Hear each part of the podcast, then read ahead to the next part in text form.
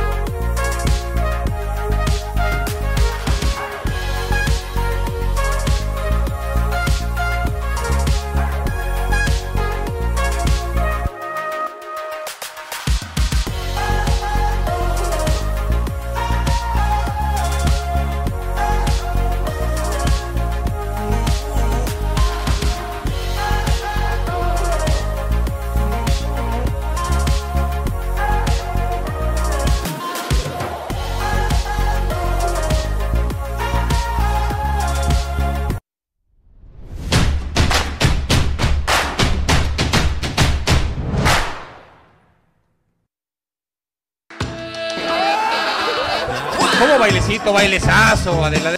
¿Cómo?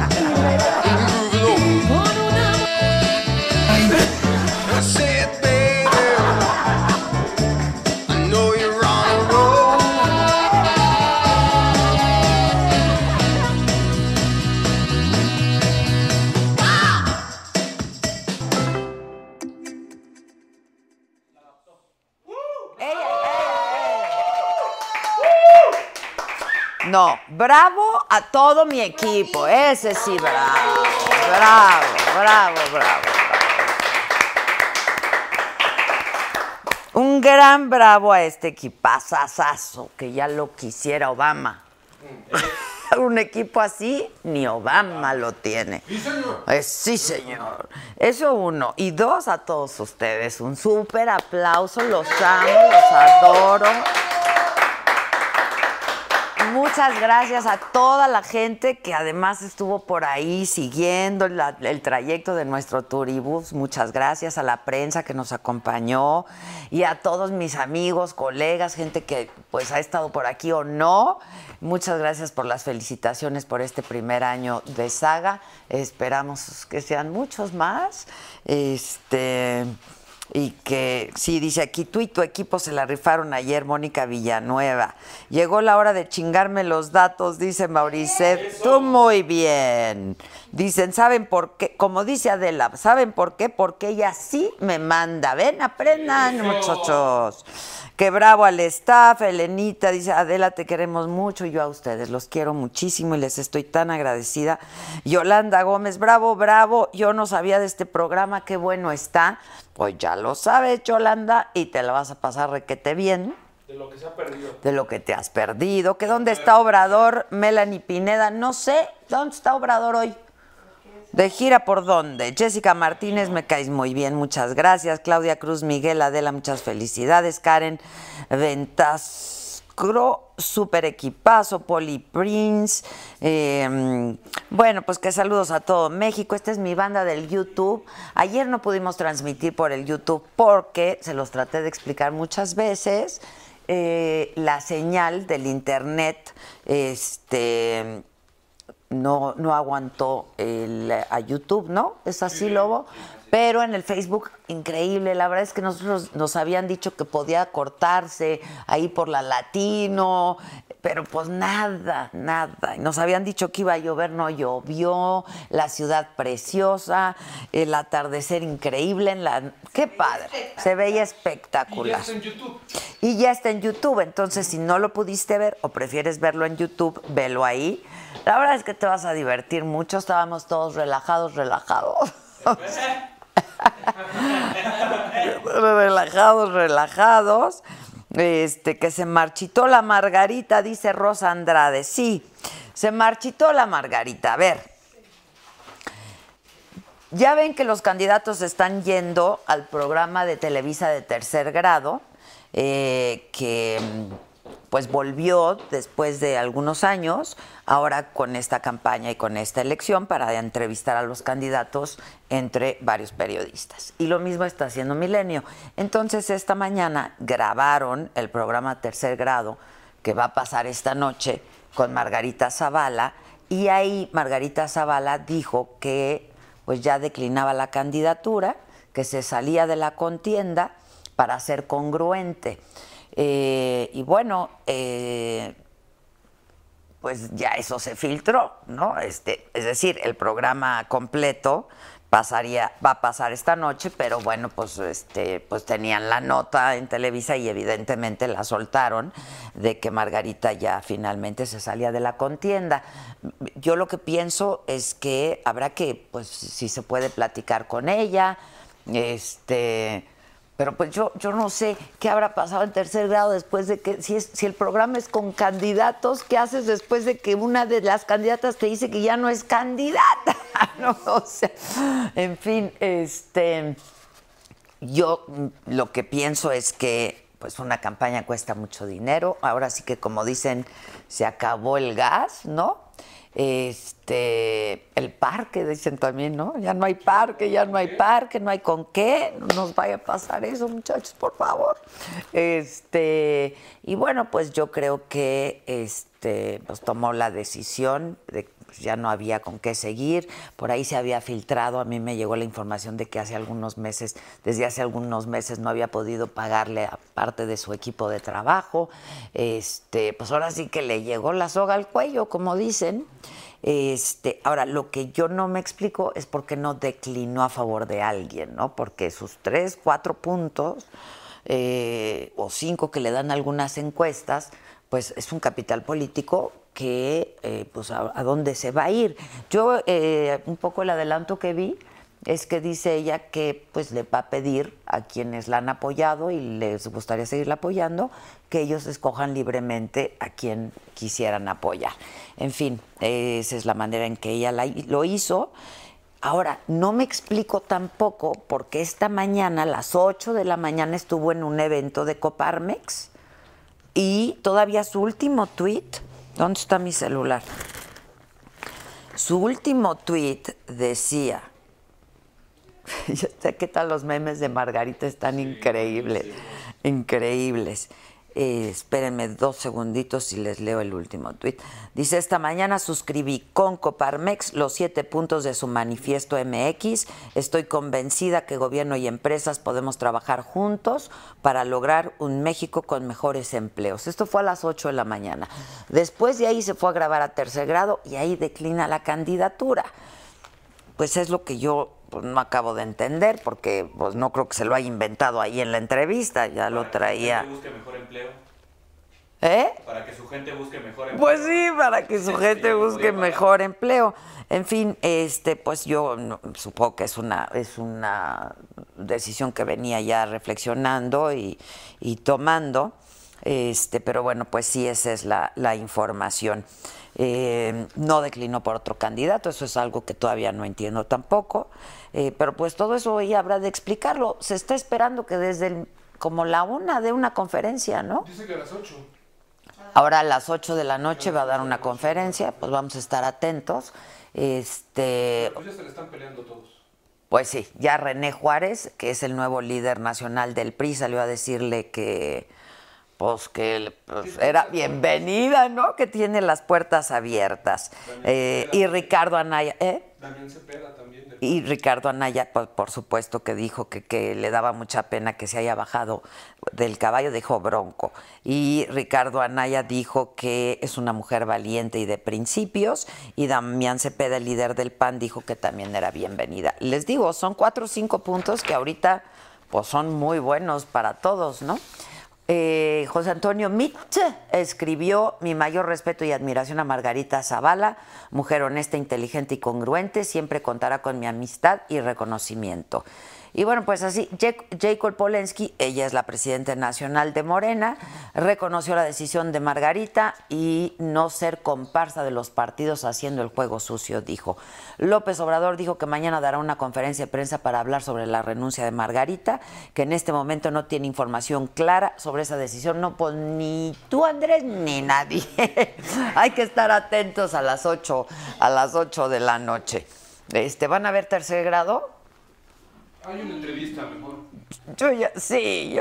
No. Yo quiero ver de Juan Pablo Castañón. Véanla, la verdad es que a las 9:30 de la noche, en el Financiero Bloomberg, ya tenemos algún adelanto. Sí. En el Financiero Bloomberg les voy a presentar una entrevista que hice con un hombre al que yo no conocía personalmente.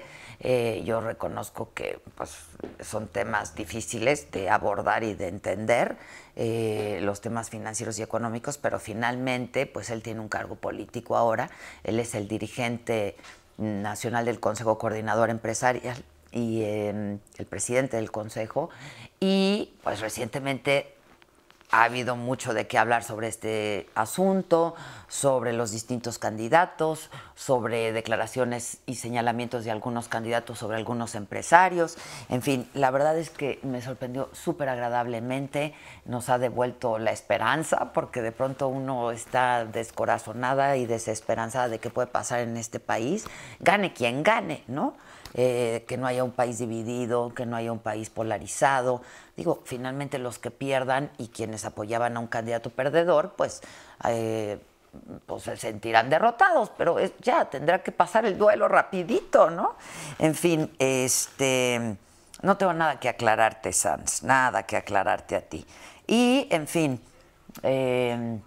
es una gran entrevista. Yo les invito a que me acompañen esta noche, 9:30 de la noche, en el Financiero Bloomberg Televisión, Juan Pablo Castañón. Lo pueden ver por Easy, por Sky, por Total Play, en Facebook, por supuesto, en YouTube, por supuesto. Y yo espero que me acompañen. Este es un adelanto solamente de lo que vamos a ver. Y muy buenas noches, Juan Pablo, presidente del Consejo Coordinador Empresarial. Hablábamos de que son tiempos complicados, complejos, pero interesantes, ¿no? Los que nos toca vivir ahora. Y a ti, desde esa trinchera. Para iniciar, sí te quiero decir. ¿Han tenido oportunidad de reunirse ya con los candidatos? ¿Ha habido desencuentros?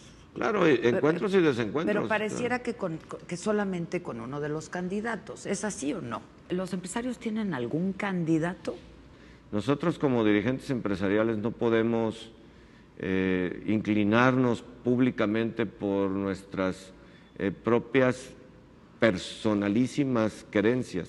No puedes tener ni partido ni candidato, porque entonces serías irresponsable. Ahora, yo creo que hay asuntos muy importantes, como el del aeropuerto, ¿no?, en donde ha estado involucrado el empresariado mexicano. La educación, el modelo educativo. No a los privilegios sindicales, y sí al compromiso con la educación. Educación, educación y educación. Con quien ha habido este tipo de desacuerdos, sobre todo, es con Andrés Manuel López Obrador. Se nos ha hecho pensar que estos grandes empresarios pues no serían quienes son sin el cochupo, sin la corrupción, sin la alianza con los gobiernos. Andrés Manuel los llamó una minoría rapaz. No es correcto. No es correcto decir que a todo aquel que le ha ido bien ha sido el amparo del poder. Eso no es en el México nuevo. Bueno, eso será esta noche. Me está diciendo, es que me está diciendo la gente por aquí, Adela, por favor, no nos pidas que veas Televisa. No, no es en Televisa. Estás muy atrasado en chismes. A mí me corrieron desde hace un año. No. Yo ya no estoy en Televisa. Me fueron, Ulises querido, la verdad me fueron. No, esto es en el Financiero Bloomberg Televisión, donde además soy muy feliz trabajando, donde estoy muy contenta y muy agradecida además, y aquí por supuesto en donde hacemos pues locura tras locura y vamos tras nuestra próxima conquista, y así estamos. Hoy están con nosotros dos muy prestigiados encuestadores. ¿Ya están listos? ¿Qué tanto les hacen? Déjense ahí. Alejandro Moreno y Ulises Beltrán, muchas gracias. Este pinche lobo se está...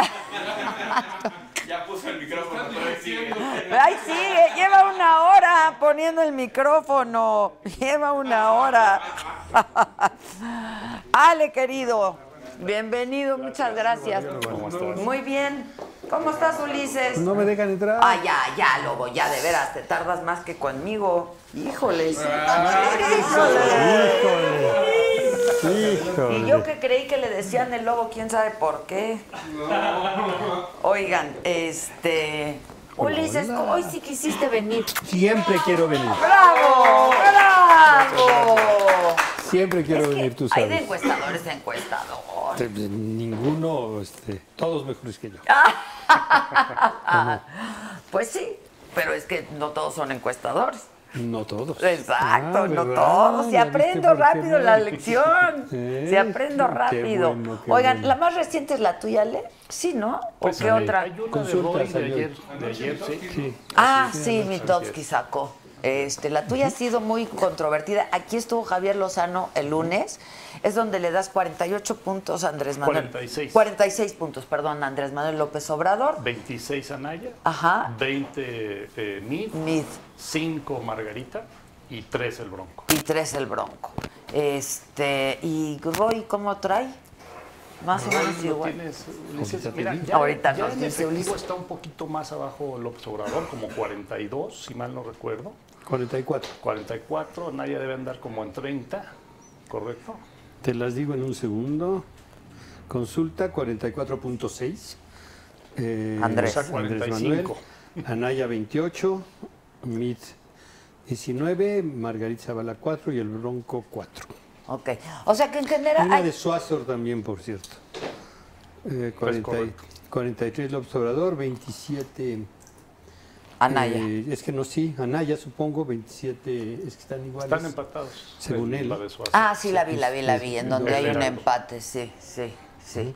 Según él. Pues es el único que lo dice, digo, no quiero hablar mal de nadie, pero... Sí, nadie lo trae así, ¿no? De hecho, luego las atípicas que las vemos, pues resultan que están bien, pero bueno, ya hay.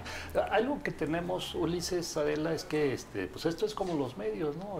El elector, el ciudadano ve la encuesta que más le convence, la que más le a la que más confianza le tiene. Ahora sí que a la que más confianza le tiene. Pero sí destacaría que hay mucho consenso en la encuesta. Sí hay bastante consenso, ¿no? Digo, hay alguna, esta está un poco fuera de... De hecho, en el caso, porque no tiene 28 para Anaya las otras dos y él tiene 27. Lo que está raro es el de Mid, que es el que lo tiene más alto, pero de ahí en fuera... 5 puntos, 6 puntos de diferencia. Demás, así. Hay un gran consenso, no gran consenso, sí hay algunas que se van, ha habido algunas de 48, Reforma, pero un poco ya de hace rato, ¿no? Bueno, hay 48 desde hace mucho, ¿no? Pero sí, más o menos el consenso es 10 puntos. Llegó a haber unas que tenían al Observador arriba de 50, o sea que ya está en una franja, digamos, de 40. Bueno, acuérdense cuando decían que no pasaba de su tope de 30. 36. Y luego, bueno, 36, luego 40, y ahora pues ya 45, se habla de 45. El tope ya, ahora es 50. Ahora el tope es 50. No, dicen que es 36 todavía. ¿Se ha oído en algún cuarto de guerra? No, pues sí, en algún cuarto de guerra que no quieren ver. Que ellos dicen que... Que el tope es de 36. Ahora, también hay consenso en cuántos puntos trae Margarita, ¿no? Entre 4... Entre 2, 3, 4, 5 saqué yo y hay una me parece que trae 6. Paco Abundis trae 7 puntos en su última. Bueno, digamos entre 4 y 5, así un promedio. Así es. ¿A quién se le van a ir? Porque ella no declina por ningún candidato. Mm. Ella dice... Bueno, que decline la candidata toma su decisión, ¿no? En una pregunta, la única que tengo que me podría servir para esto, pregunto, si no pudieras votar ¿por quién votarías? Segunda opción. La verdad es que, obvio, un poquito más de esto se va para Anaya, pero otra parte importante se va para el Observador. Es decir, no son todos votos de Anaya. De Anaya.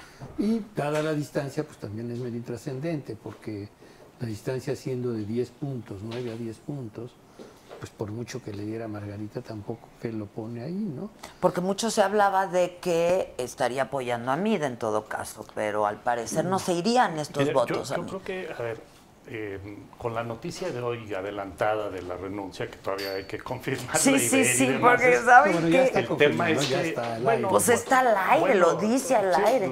Lorenzo Córdoba acaba de decir en un programa de Nación 321 que no le ha presentado la renuncia. Yo creo que será, digamos, información de las siguientes horas. Pero a ver, muchas de las encuestas que cita Ulises, en las que se ha medido segunda preferencia, en las que queremos ver si los zabalistas se van a uno u otro lado, son encuestas que ya están sobrepasadas con la noticia de hoy. Hoy la situación cambia. Y todas las teorías de opinión pública y de votantes nos dicen que el elector necesita señal del líder para ver qué va a hacer. No es nada más a dónde se van. Si Margarita deja 5% del electorado ahorita o de la preferencia efectiva, pues ese 5 falta un segundo paso. El primero es la renuncia el segundo el endose. Bueno, miren, voy a apoyar a fulano o a mengano. Y eso haría que buena parte de sus seguidores pudieran irse. No necesariamente. No, no es garantizado, pero pudieran irse. No, yo creo que lo que puede ocurrir es que le da una especie de momentum a Anaya, ¿no? O sea, digamos, algo que venía esa candidatura arrastrando, ese era esto del conflicto interno, la división dentro del PAN. Es decir, yo creo que esto, como quiera que sea, si algún efecto tiene, no digo que vaya a ocurrir, pero si algo puede contribuir es que le da un momentum que, por cierto, tiene muy desdibujado Anaya. ¿No? Que está muy ahí, sin grandes notas y noticias, con ofertas raras, sus spots son más bien muy genéricos, ¿no? Sobre un proyecto de nación, que es cierto, sí tiene razón en lo que dice. Está en juego dos proyectos muy distintos de nación, pero esto para la gente es difícil que lo vea con esa claridad, ¿no? Entonces, si algo puede ocurrir, creo yo, es que sí haya un pequeño momentum para más allá Anaya. De lo que cosecha, que lo acerca poco, pues lo pone, si se van 3 puntos para él, pues lo pone a 7 puntos de distancia del Observador. Pero el Observador sube más, entonces es casi suma cero, ¿no? Entonces, pero que le dé un momentum a la campaña de Anaya, en el sentido de que ya es una candidatura única, unida, con un partido ya cohesionado alrededor de una sola candidatura. Tomando, por ejemplo, los datos que publicamos como referentes, finalmente esos son los que conozco mejor, aún sumando los 5 puntos, cosa que veo muy improbable que se vayan a un solo destinatario, pero aún sumando los 5 puntos, pues no parece que haya mucha diferencia. Si se sumaran a Anaya como bloque, pues sigue estando muy lejos del Observador. Si se suman a mí, lo que se hace es que se cierra nuevamente la contienda por segundo. Si se van al Bronco, pues prácticamente quedan en su estatus de independientes, pero lejos de ser competitivos. Sí, sí, y si se suman al Observador, pues bueno, ahí ya estamos hablando otra vez de la ampliación de la distancia. Ahora, la renuncia, ¿cómo debemos leerla? Yo creo que, digo, yo no sé si soy muy simplista, pero yo digo que pues se le acabó el parque, ¿no? O sea... No. Se le apagó el parque y el panorama no era muy claro. Bonito, ¿no? O sea, no era bonito que se le acabó el parque, ¿no? Y, y digo, terminar en el 5.º lugar con menos de 3% de los votos no es muy atractivo, ¿no? Sí. O sea, yo creo que esos porcentajes que estamos hablando de su desempeño. A ver, Margarita, hay que recordar que estuvo en 30%, 30 y tantos% como posible aspirante del PAN. Cuando se sale, yo me di que estuvo en 16%.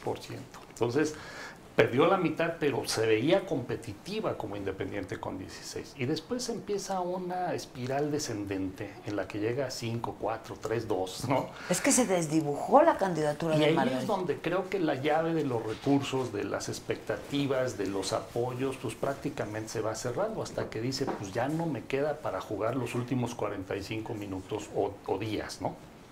Ahora, ¿Qué es lo que falta? 45. Esos números los tenía sin que estuvieran definidas todas las candidaturas, ¿no? O sea, no me acuerdo si ya estaban definidas. O sea, no, sí, digamos, quiero decir, pero son un poco engañosos, ¿no? Porque no estaba la competencia real, no estaban todos los que son. O sea, como dijo un señor en un grupo de enfoque, ¿no?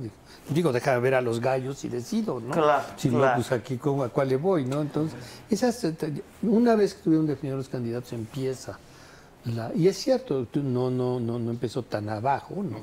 Pero tampoco con las cifras que se veían cuando no había otros candidatos. Ahora, ¿no? A 45 días exactamente, pues es una diferencia que se ve muy difícil remontar, ¿no? Digo, ustedes tienen mayor experiencia y lectura en eso, pero... Esa pregunta la he escuchado mucho, me la han hecho. Oye, esto ya es irremontable. ¿Este arroz ya se coció? Esto ya se coció. Pues no, porque por eso hay elección, porque si no votamos, claro, o sea, elegiríamos presidente por una encuesta, ¿no? No se gana por encuestas. O sea, las encuestas tratamos de medir lo mejor posible el estado de ánimo. Pero en segundo, tampoco lo sabemos, Adela, porque cualquier encuestador, aquí me desmentirá Ulises, pero yo creo que cualquier encuestador, nuestra labor es ir midiendo ex post. Ahorita La duda que tenemos es qué pasa con los votos, Margarita. No lo vamos a tener que medir. Podemos hacer una especulación lo más educada posible con base a nuestra experiencia de, ¿no?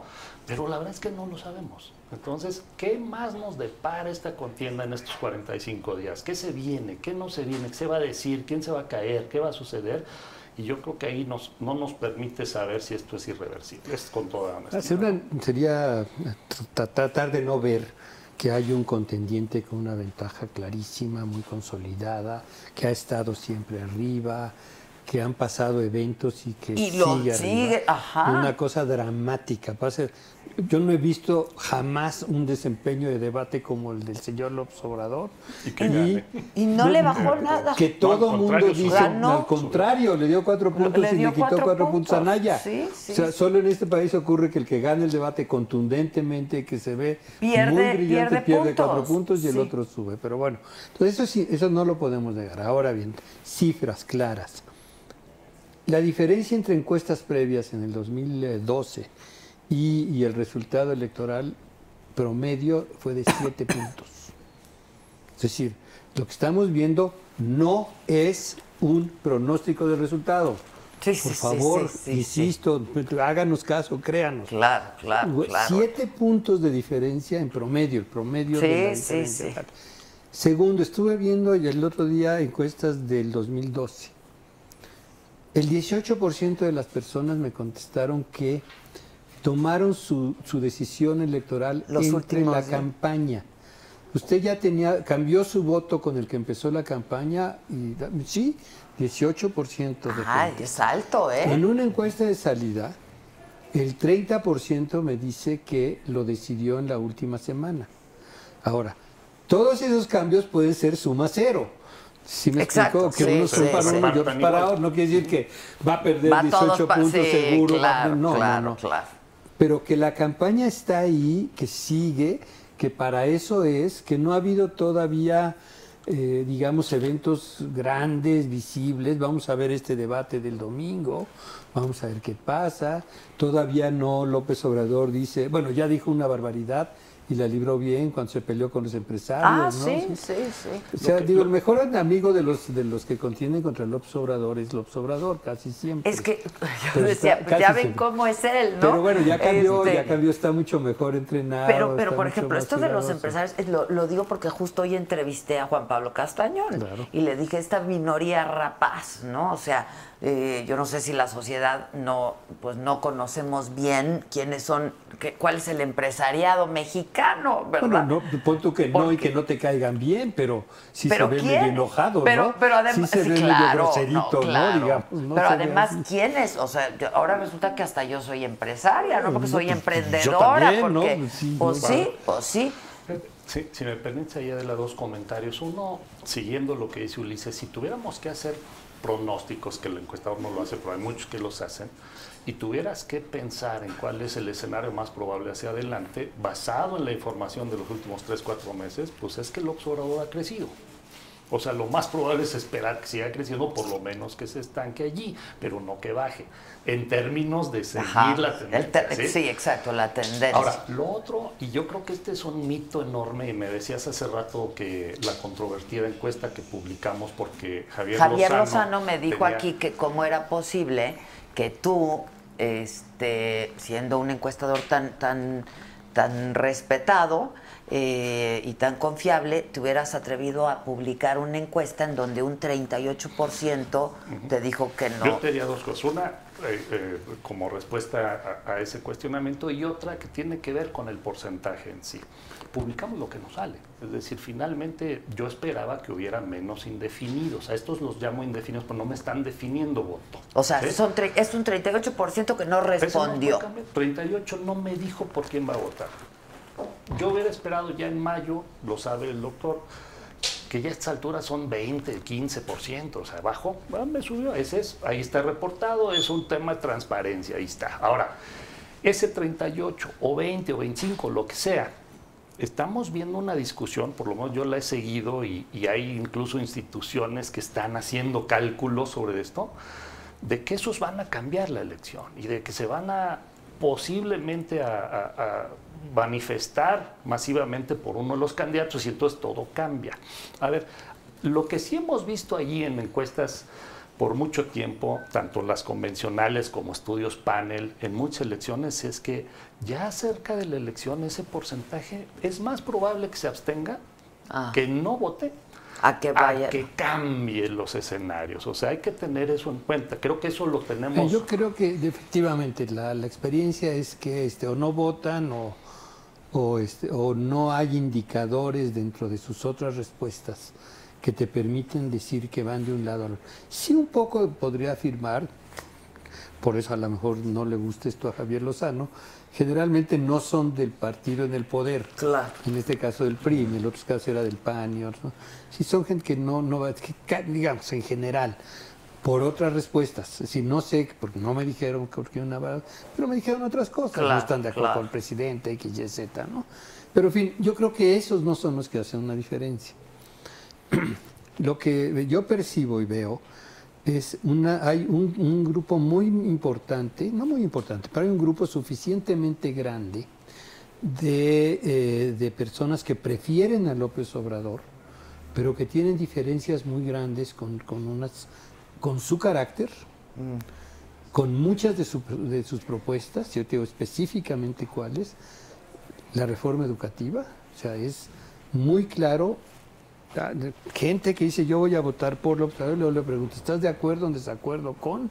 Te dicen, no, yo sí estoy de acuerdo con la reforma.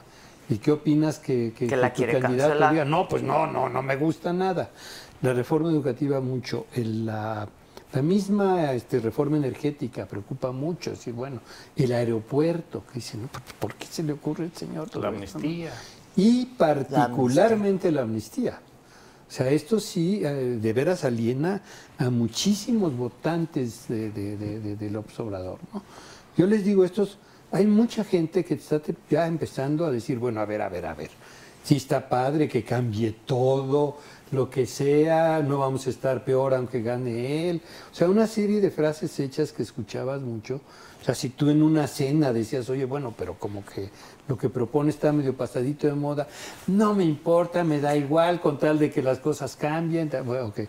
Yo creo que ya hay un sector de la población que está empezando a decir, bueno, digo, ojalá cambien las cosas, cambie, pero tampoco vamos al salto al vacío, ¿no? Entonces, esto es lo que podría de ocurrir, este fenómeno de discusión, de reflexión respecto a su candidatura, es donde yo creo que puede haber cambios. Y sí hay tiempo para eso. Sí, hay tiempo para eso. Hay tiempo para eso, y de nuevo lo que decías tú, a ver, no estamos diciendo que sea irremontable, pero esta es la diferencia en puntos porcentuales de encuestas de las más altas que hemos visto, ¿no? Sí, yo creo que nunca se había visto una diferencia así. Bueno, en 88, en 94, bueno, cuando las condiciones eran otras. Eran otras completamente distintas. Pero a partir del 2000 para acá, quizás el 2012, porque, como lo decía el doctor Beltrán aquí, hubo una sobreestimación de muchas encuestas. Ahí sí traíamos, Adela, como gremio, como profesión. Quizás yo era una de las pocas excepciones, pero traíamos 20 puntos de diferencia, que al final no se dieron, lo cual ya hemos comentado aquí contigo. Sí, sí, ¿y qué tal si estamos? Que al final fue de 6-7 puntos. Fue de 6-7 puntos. Claro. Sí, insisto, la diferencia entre encuestas previas y resultado promedio en 2012 fue de 7 puntos. De 7 puntos. O sea que no estamos prediciendo, esto no es un pronóstico. Suponiendo que fuera el mismo caso ahorita, que estuviéramos sobreestimando la diferencia, de todos modos esos 7 puntos, en el promedio de encuestas López Obrador sigue muy adelante. Sigue arriba. Sí, pero ya está a tiro de piedra, y sobre todo sin Margarita. O sea, ya la diferencia es un swing de votos pequeño, porque tiene que perder uno, o sea, no tiene que perder los 7, con que perder 3 y medio ya empatan, ¿no? Lo de Margarita, entonces, apoya a otros que no sean él. No, por eso digo, simplemente ya no están ahí, ¿no? No están. Pues lo que quiero decir, no, esto puede cambiar, sí puede cambiar. ¿No? O sea, no, sería como dije al principio, no quiero ignorar un hecho que es evidente, que está arriba por mucho, con una gran distancia, que la probabilidad de que gane está medida. Cualquiera, ya las casas apostadoras ya casi le dan uno, ¿no? Sí, sí, ya, sí. Pues ya ni para qué compras tal, habrá que comprar a Mid, imagínate. Claro, porque esa sí sería una chica, pero de aquellas, es la chica, ¿no? O sea, la ¿cuánto paga? Chica, ¿no? ¿Cuánto? Yo creo que está 16 por un peso. No, si es la, ahí sí vale la pena. Bueno, López Obrador me dio un viaje a Europa hace 6 años. ¿Ah, sí? Claro, tenía como 40, algo así. Y entonces me dieron, compré a 40 y me dieron... ¡Está buenísimo! No, o sea, está siempre buenísimo. Hay, ya vi que entre los apostadores también hay party ID. Fíjate, también hay cruzados que hay todo. Ahora, ¿no es demasiado pronto para llamar al voto útil? Les preguntaría. Es demasiado pronto. Demasiado pronto, ¿no? Es una hipótesis que el electorado ni siquiera se ha hecho. No. De hecho, lo hacemos. O empieza a permear, no sé. Mira, yo comentaba eso un poco. A ver, yo coincido. Creo que se adelantaron. Y se adelantaron mucho porque quisieron decantar ya la elección en dos muy pronto. No se dio de manera natural, ¿no? Dos, y lo escribiría, el voto útil no se entiende del todo. Es decir, los estrategas, los periodistas lo usan, pero el elector dice, bueno, ¿y eso qué es, no? ¿A qué se refieren? Y como voto útil... hay un elemento específico que se requiere, que es cuál es la causa. ¿Por qué me pides que yo deje a mi candidato favorito para que vote por ti? Y esa causa no se ha articulado en esta elección. En 2000 fue el cambio. Sí. En 2006 fue la estabilidad, el orden económico, el contra el peligro para el país. Ahorita no se ha articulado una historia del voto útil con toda claridad. Entonces, eso hace que tenga todavía menos punch, menos impacto. Creo yo, habrá que ver. El voto útil, por supuesto, que si tiene lugar, se dará ya en las últimas etapas, ¿no? Hay dos cosas que tienen al observador ahí. Uno, es el hoy por hoy, y es natural, es decir, no sería de otro modo, es el que tiene mejores opiniones. El balance negativos, positivos, es el que tiene mejor balance positivos, negativos. Obvio, si no, no tendría esa preferencia. Cosa, ¿no?, que antes no era, ¿no? Que no era, no era. Siempre era, claro, estaba cargado a los negativos. Y yo creo que el gran triunfo de esta elección para él es que el peligro para México, que sí lo es, desapareció como un argumento de campaña. Sí, sí, ¿no? Sí. Ese se no lo pegó. Quitó, ya no se cree. No pegó, ya no se cree. O se descuenta. O se descuenta. Sí, claro, ya, que nos lleve el tren, pero ya, que nos lleve con otros, exacto, ¿no? O sea, más bien es esto segundo, sí, ¿no? Sí, sí. Entonces, sí, esas dos cosas son lo que lo tiene donde está. Mejores opiniones sobre él y el peligro para México ya no tiene... Es más, ya ni siquiera se maneja, ¿no? Ahora, finalmente yo les preguntaría, este spin en la campaña de Mid, ¿ven que sí está haciendo su trabajo o no? ¿Cuál spin? Pues se supone, bueno, el reemplazo del dirigente nacional del partido, René Juárez, que pues conoce bien la entraña del partido, etcétera. Se supone que pues él, yo sí vi un cambio en Mid a partir del Tercer Grado, por ejemplo, y luego lo vi en Milenio, etcétera. No sé, o sea... Mira, creo que por la posición que lleva... sí se esperaría, digo, al menos uno desde la barrera o desde las gradas, pues ver un Mid más agresivo. O sea, tiene que ir por todo, tiene que arriesgar, tiene que moderarse menos. López Obrador lo vimos en el primer debate muy cauteloso, muy resguardado. Yo creo que va a seguir siendo su misma estrategia. Pues le suma 4 puntos. Pues no tiene, ¿para qué arriesga? ¿Para qué arriesga? Yo lo entiendo. Por el contrario, Mid tiene que poner toda la carne en las obras. O sea, va todo. Y a ver, aquí como encuestadores creo que lo que haga que los periodistas y analistas toman luego, el electorado se tarda más y vamos a tener que esperar. Vamos a ver si funciona. Cambió el lenguaje, empezó a ser un poco más pueblerino, si quieres, ¿no? Bajarle un poco las rayitas a la sofisticación y vamos a ver si pega. O sea, digo, hay dos cosas que hizo que me parecen muy inteligentes, la verdad. Empezó como yo soy ciudadano, no soy del PRI, no soy nadie. Exacto. Y la gente se moría de risa. Ah, sí. Es el candidato del PRI, pero no es del PRI, cuéntame una de vaquera, por favor. Claro. Eso no funcionó. Ahora, entonces, se asumió, ¿no? Se asumió y dijo algo, pero soy totalmente distinto a ellos. Primero por mi trayectoria, por las 3 cosas que dice ahora, mi trayectoria, mi honestidad, mi honorabilidad, y no me acuerdo, y mi competencia, lo bueno de... Y se está vendiendo como lo que es. Y realmente el programa de Tercer Grado fue espectacular. A mí sí me lo pareció. Todo respeto para la... Ningún respeto, porque por todo respeto. Si tú comparas el desempeño del Observador y el de Mid, digo yo, la verdad dije, pero ¿cómo es posible que este señor tenga 40% de preferencia y este 20%? No, sí, digo, sí, es la verdad. Es increíble. Pero o sea, es la verdad, digo, ya también lo comentamos, creo que aquí Adela... El que ¿A quién le están hablando? Sí, es que también a quién le están hablando. ¿A ti te gusta? Porque trae una articulación mucho más sofisticada y habla de una... Pero López Obrador, con 2 o 3 palabras, y muchas de ellas chuscas, ya lo entendió el electorado. Y ahí es donde creo que también hay fallas en la estrategia. No está llegándole al corazón y a la mente de los electores. Pero ni va a llegar. O sea, esperar que Mid sea un candidato popular de calle con carisma y eso es pedir lo que no tiene, ¿no? Pero ¿dónde están estas 2 o 3 frases que pueden llegarle a la gente, Ulises? Por ejemplo, esto que dices... El peligro, el riesgo, lo que implica... O soy diferente. Pues en eso está, ¿no? Eso es en lo que está insistiendo, ¿no? O la reforma educativa. El yo mero iba por ahí. El llamero y no... El yo mero. Perdón, el yo mero se quedó en el llamero. Pero mira, tiene dos anclas terribles. Uno, el ser el candidato del PRI. Sí, sí. O sea, digo, punto. Y la otra se llama Enrique Peña Nieto. O sea, su imposibilidad de realmente hacer un deslinde profundo. Todo este descontento que suma 70% o más, 80% de las preferencias...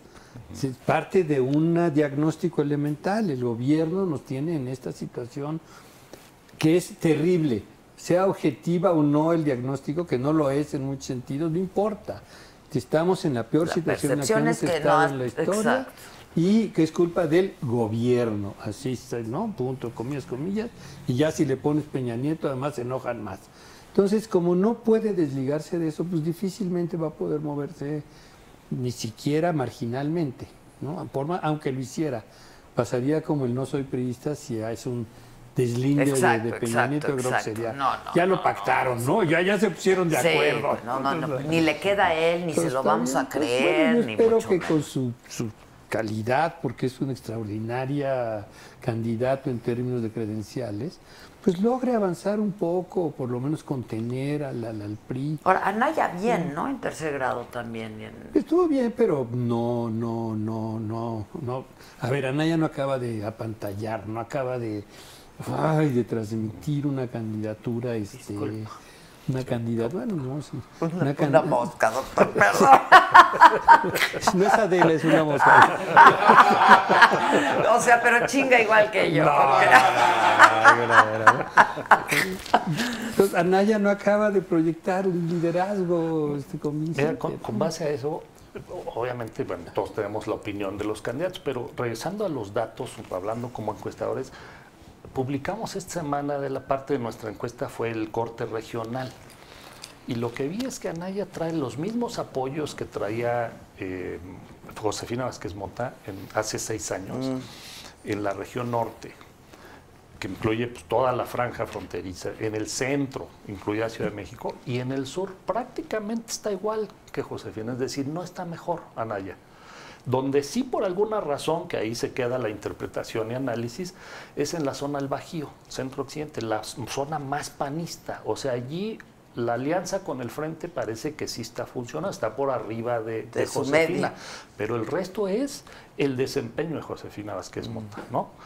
Y, por el contrario, López Obrador está muy por arriba de lo que había tenido en las zonas más favorables para él, que son el centro y el sur, donde ya había incluso ganado la elección. Ahorita anda arriba del 50%.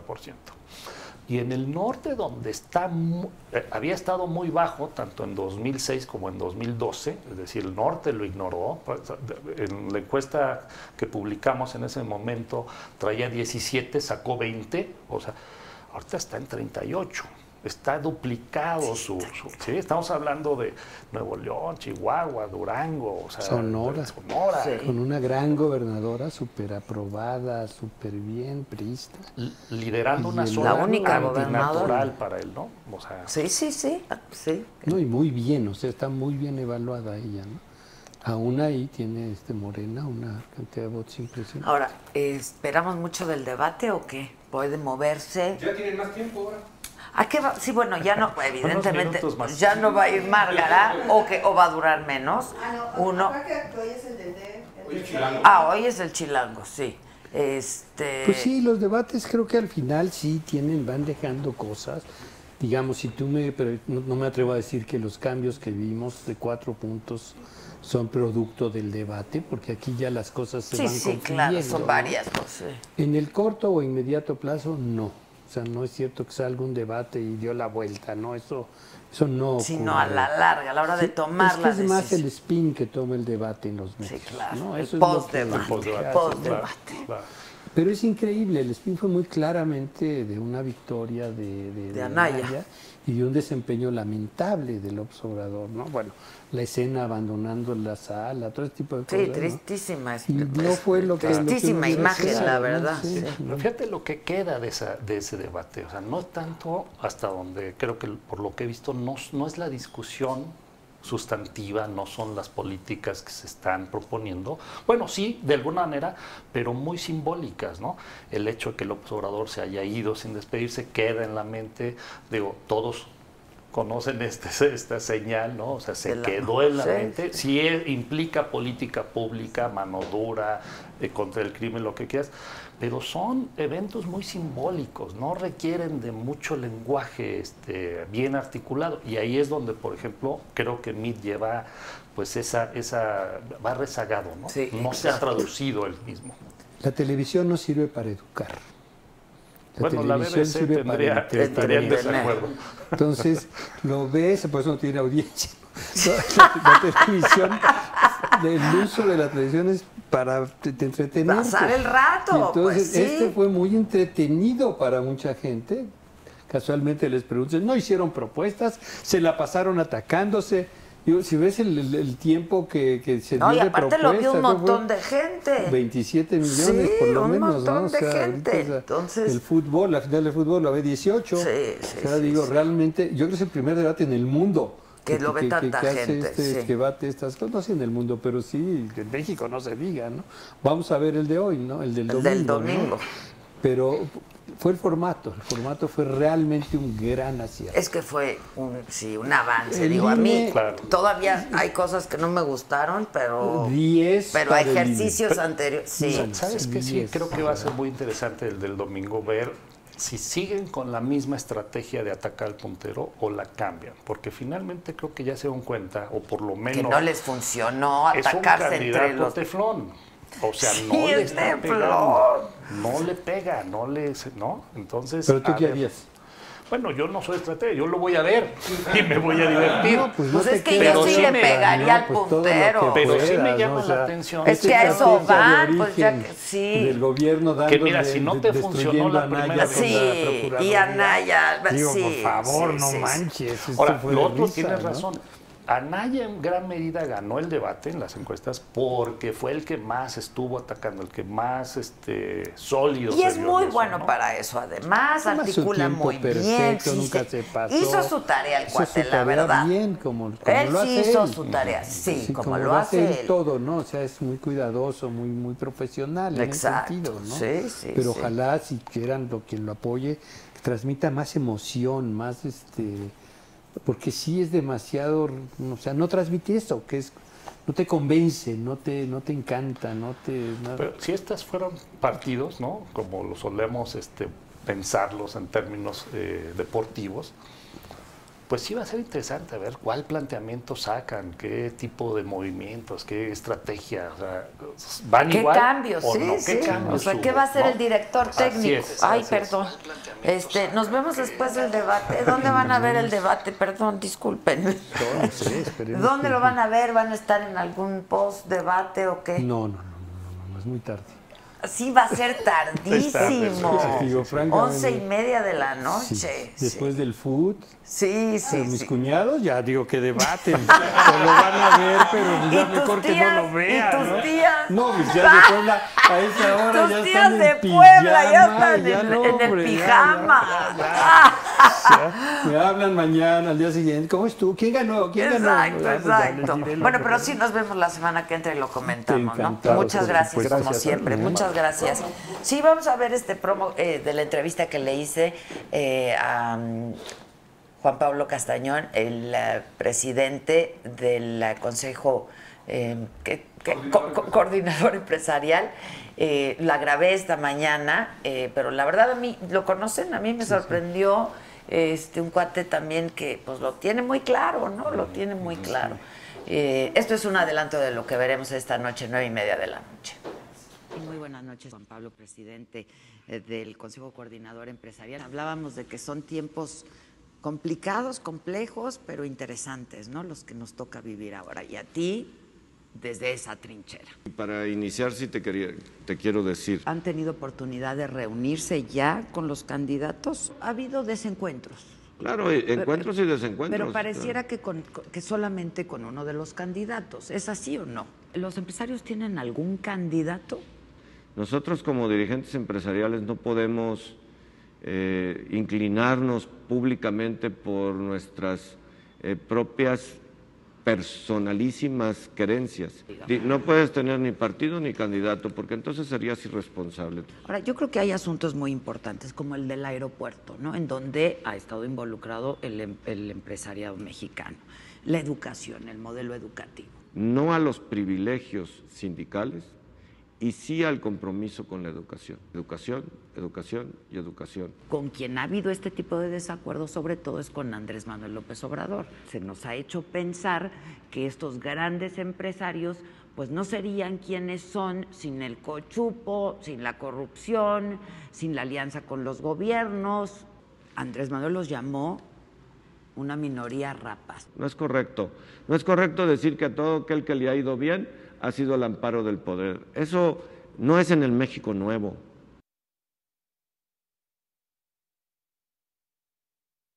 ¿Acá? ¡Ya! ¡Ay, la Paca! Oigan, quien ya llegó también es Ana Sofía Orellana. Ella es candidata de Nueva Alianza, diputada local por el Distrito 17 de Puebla, y ha sido súper mencionada. Ya van a ver ustedes por qué. ¡Pásale! ¡Oh!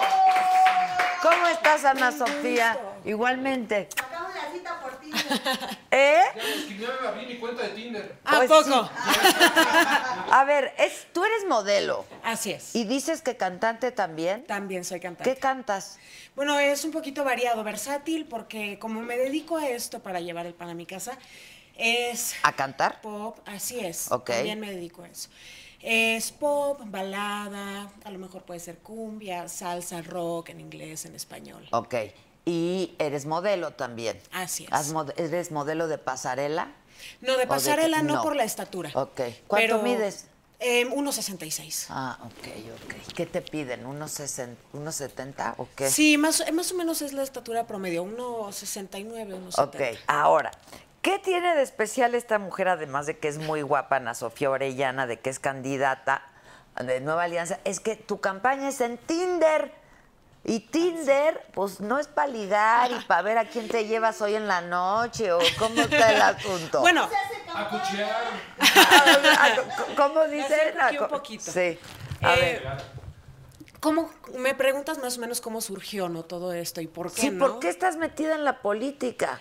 Ah, bueno. ¿Qué edad tienes tú? 24. No, yo empecé en esto cuando tenía 23. Cumplí 24 el 30 de abril. Ok, o sea, súper jovencita. Sí, y es algo que me tiene fascinada. ¿Qué?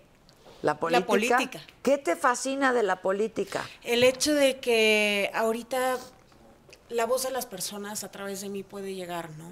Es muy importante, yo creo, la participación ciudadana ahorita, sobre todo que estamos en épocas de cambios muy fuertes, ¿no?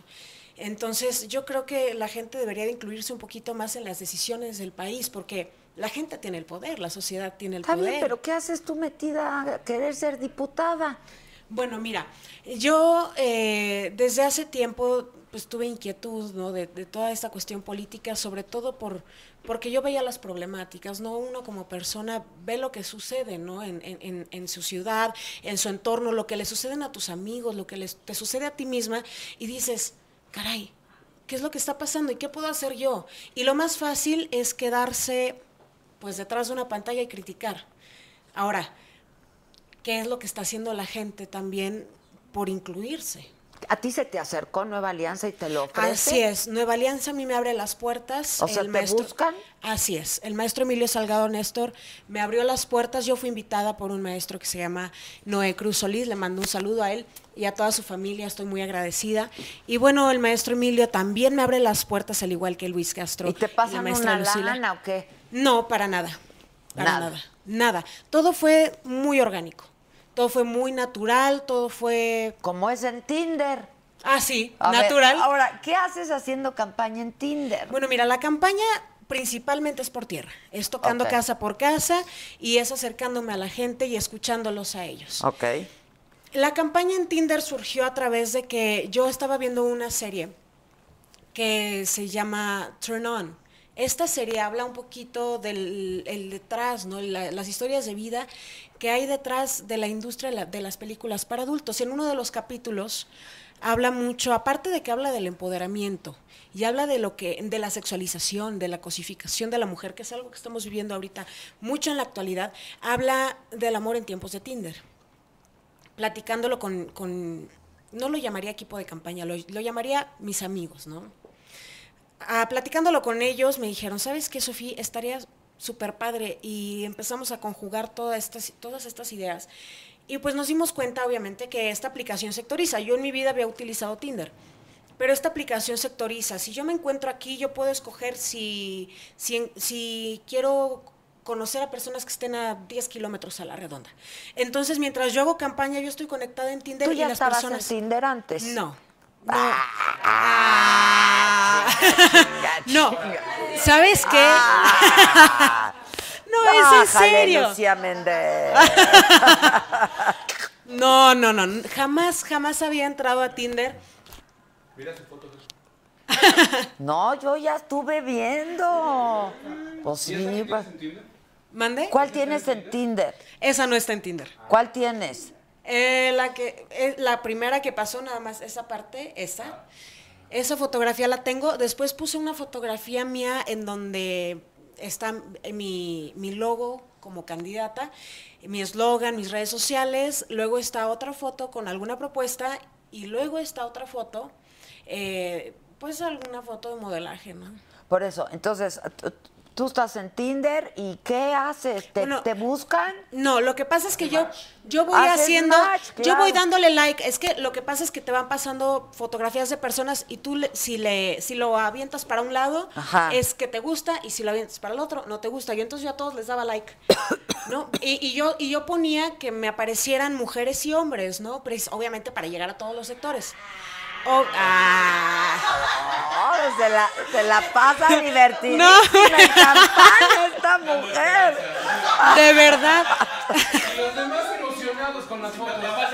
Se quedaban emocionados en vano. Yo creo. La verdad es que fue algo muy padre y muy diferente, porque la gente empezó a preguntar, oye, pues, ¿qué onda? O sea, yo quería ligar contigo. Pues yo, sí. Ay, bueno, y les mandaba un mensaje predeterminado, porque como eran muchas personas a las que les enviaba mensaje, obviamente, pues, a todos les mandaba el mismo. ¿Y qué les decía? No, ligar, no, pero, ¿o qué? No, les decía, hola, mucho gusto, yo soy Ana Sofía Orellana, soy candidata a diputada local por el Distrito 17, y esta campaña está enfocada en jóvenes que quieran incluirse en los temas políticos. ¿Y que te dicen, qué hueva, bye? No, fíjate que hubo una muy buena respuesta, porque es algo diferente y porque hay una verdadera interacción. ¿Sabes qué? Los jóvenes ya no están interesados en la política. O si están interesados, nada más están interesados en hacer alguna opinión o alguna crítica, positiva o negativa o como sea, pero el punto es que se integren. ¿Tú qué estudiaste? Estoy estudiando la carrera en arquitectura. Arquitectura. Así ¿En es. Qué semestre vas?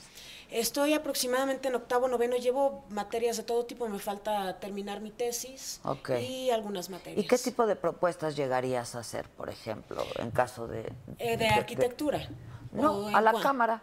Ah, ok.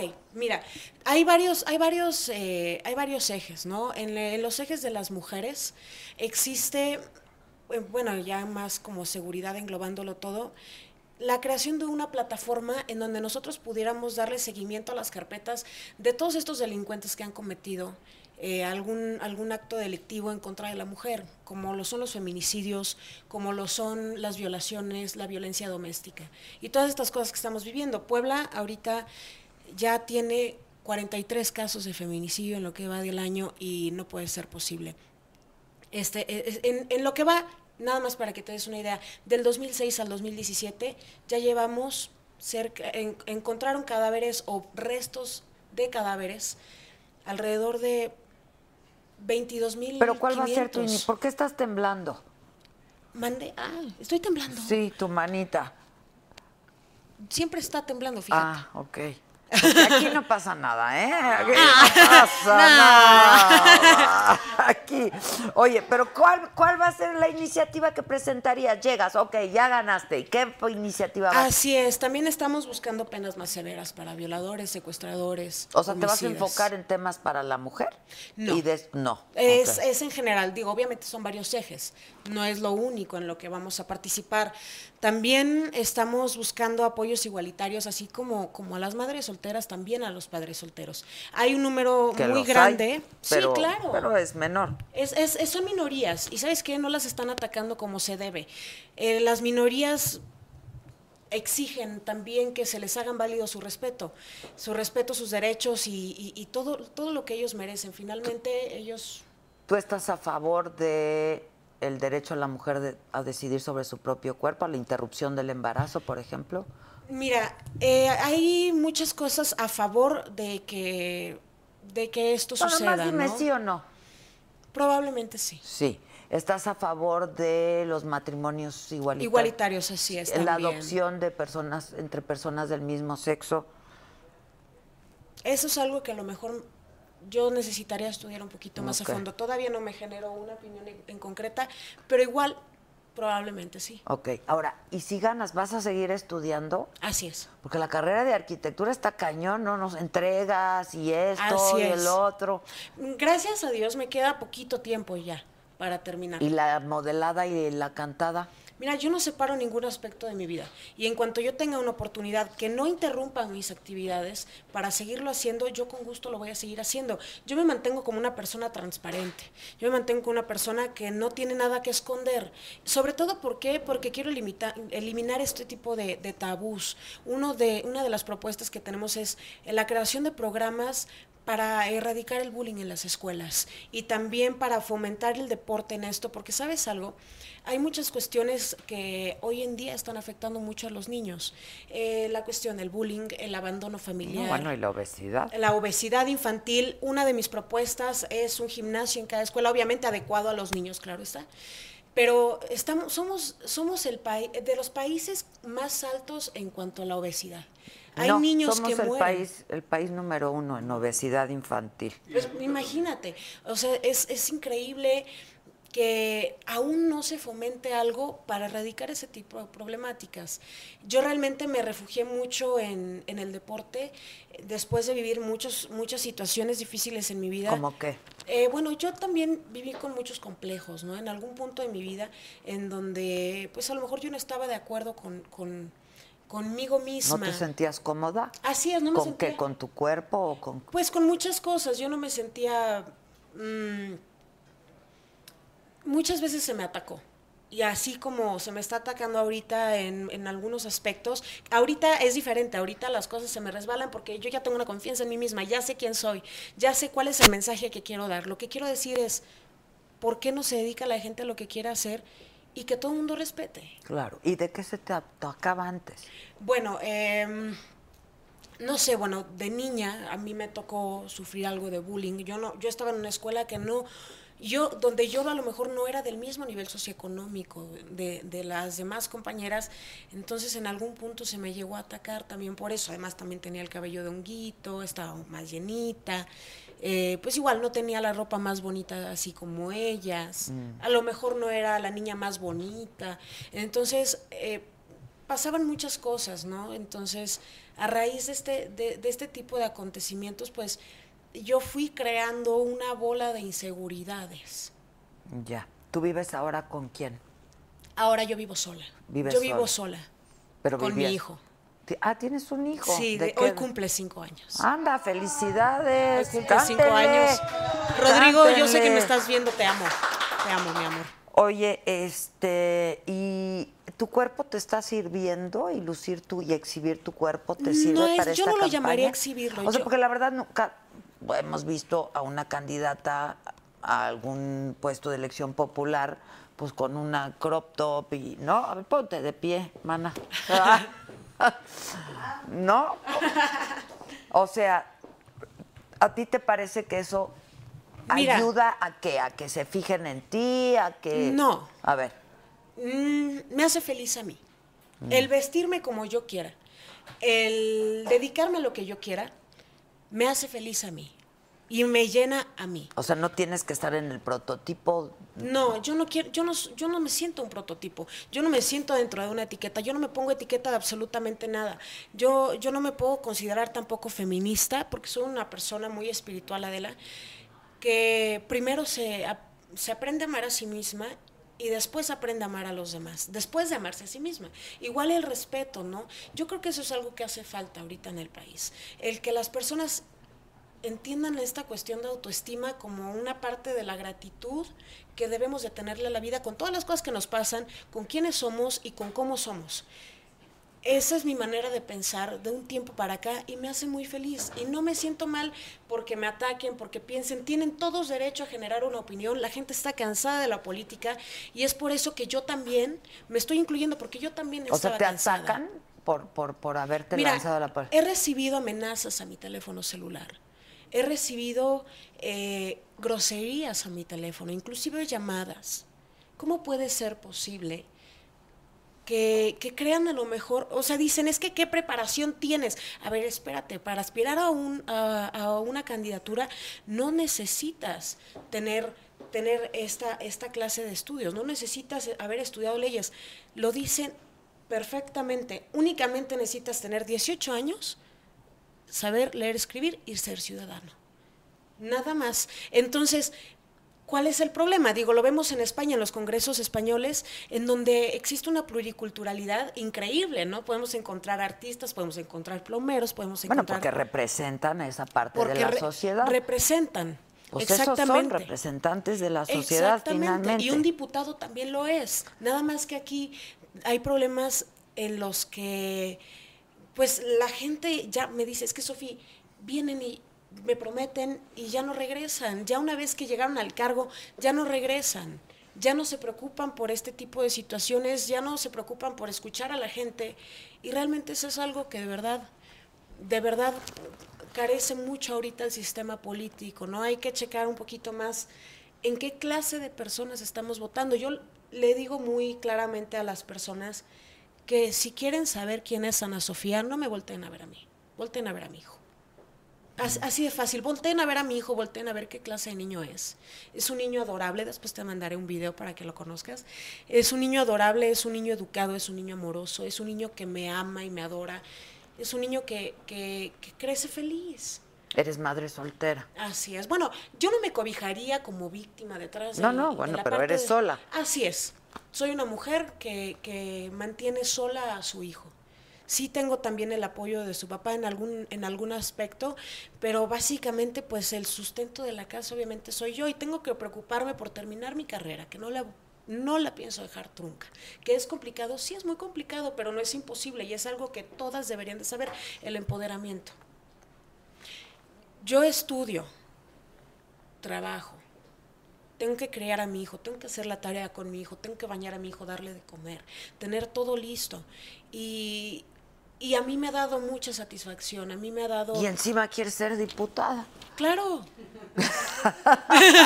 Claro, es que ¿por qué no? Mira, yo lo veo desde este punto de vista. Te repito, la gente necesita incluirse más en los aspectos políticos, en los aspectos de decisión, porque no podemos dejárselo todo al gobierno. Pues no. La sociedad es demasiado paternalista. ¿Cómo pueden esperar, pues, aquí sentados? ¿Qué onda? que el gobierno haga todo por mí. No, pues hay que participar. Y a ti te parece que esa es una buena manera de participar. Así es. Yo me voy a poner de pie para recibir a Paquita. Te agradezco mucho, pero supongo que quieres saludar a Paquita, ¿no? Claro que sí, por favor. ¿O ya la viste allá afuera? Ya la vi allá afuera, pero quiero saludarla. ¿No la saludaste? Sí la saludé, pero quiero presentarme formalmente. No, claro. Para recibir a Paca. ¿Dónde está?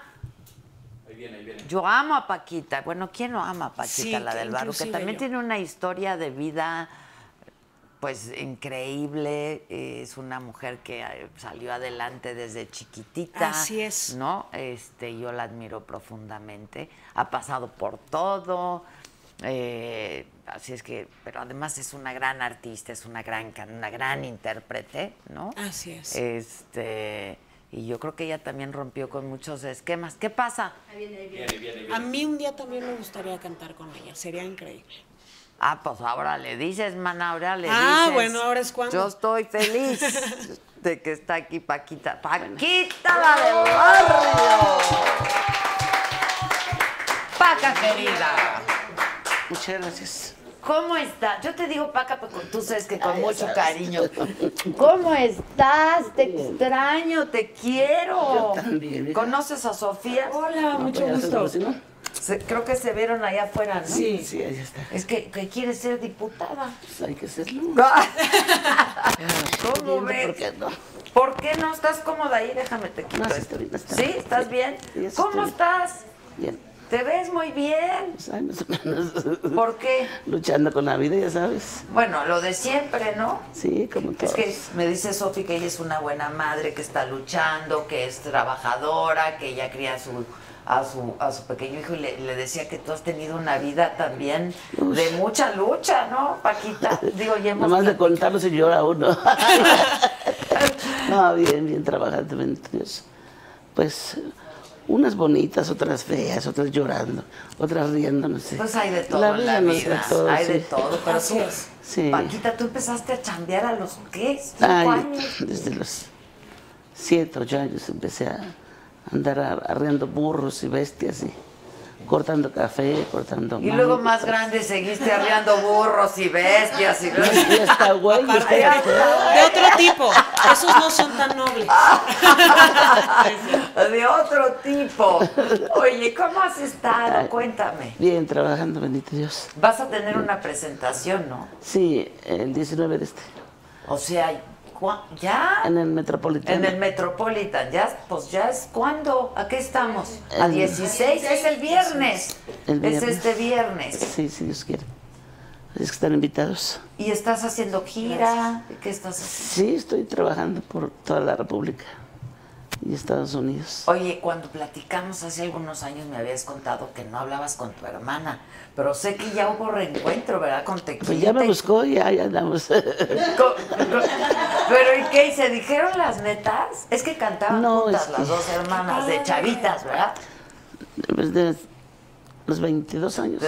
Que fue el descubrimiento de las dos, ¿no? Exacto. Allá en el pueblo.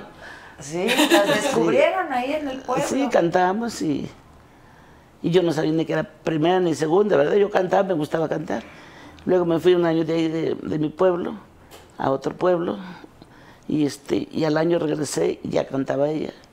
Entonces empezamos a cantar juntas. Y las del pueblo nos decían, váyanse a México, allá van a triunfar. Cantan muy bonito, váyanse. Pues sí, muy bonito, pero te ilusiona nada más, ¿verdad? Sí, con lo difícil pues que es. Fue bien, bendito Dios. Pues ve nomás, pero se pelearon. Es un camino muy complicado, fíjate, yo también he hecho casting 4 veces para La Voz México, yo también soy cantante. Ajá. Entonces he hecho casting para La Voz México 4 veces y también canto para mantener mi casa y algunas otras cositas. Ya. Dice Laura Suárez, Adela, saludos a mi Paquita hermosa, gran amiga. Gracias. Tengo el honor de contar con su amistad, es una preciosa, cocina delicioso. ¡Ándale! Delicioso. Llamero. Qué honor de persona, es el vivo ejemplo del pueblo trabajador. Sí, aplaudanle a Paca. Aplaudanle mucho, arriba Paquita. Oye, sí eres el vivo ejemplo del esfuerzo. Bueno, pues qué bueno, ¿no? Sí, qué bueno. Qué bueno porque...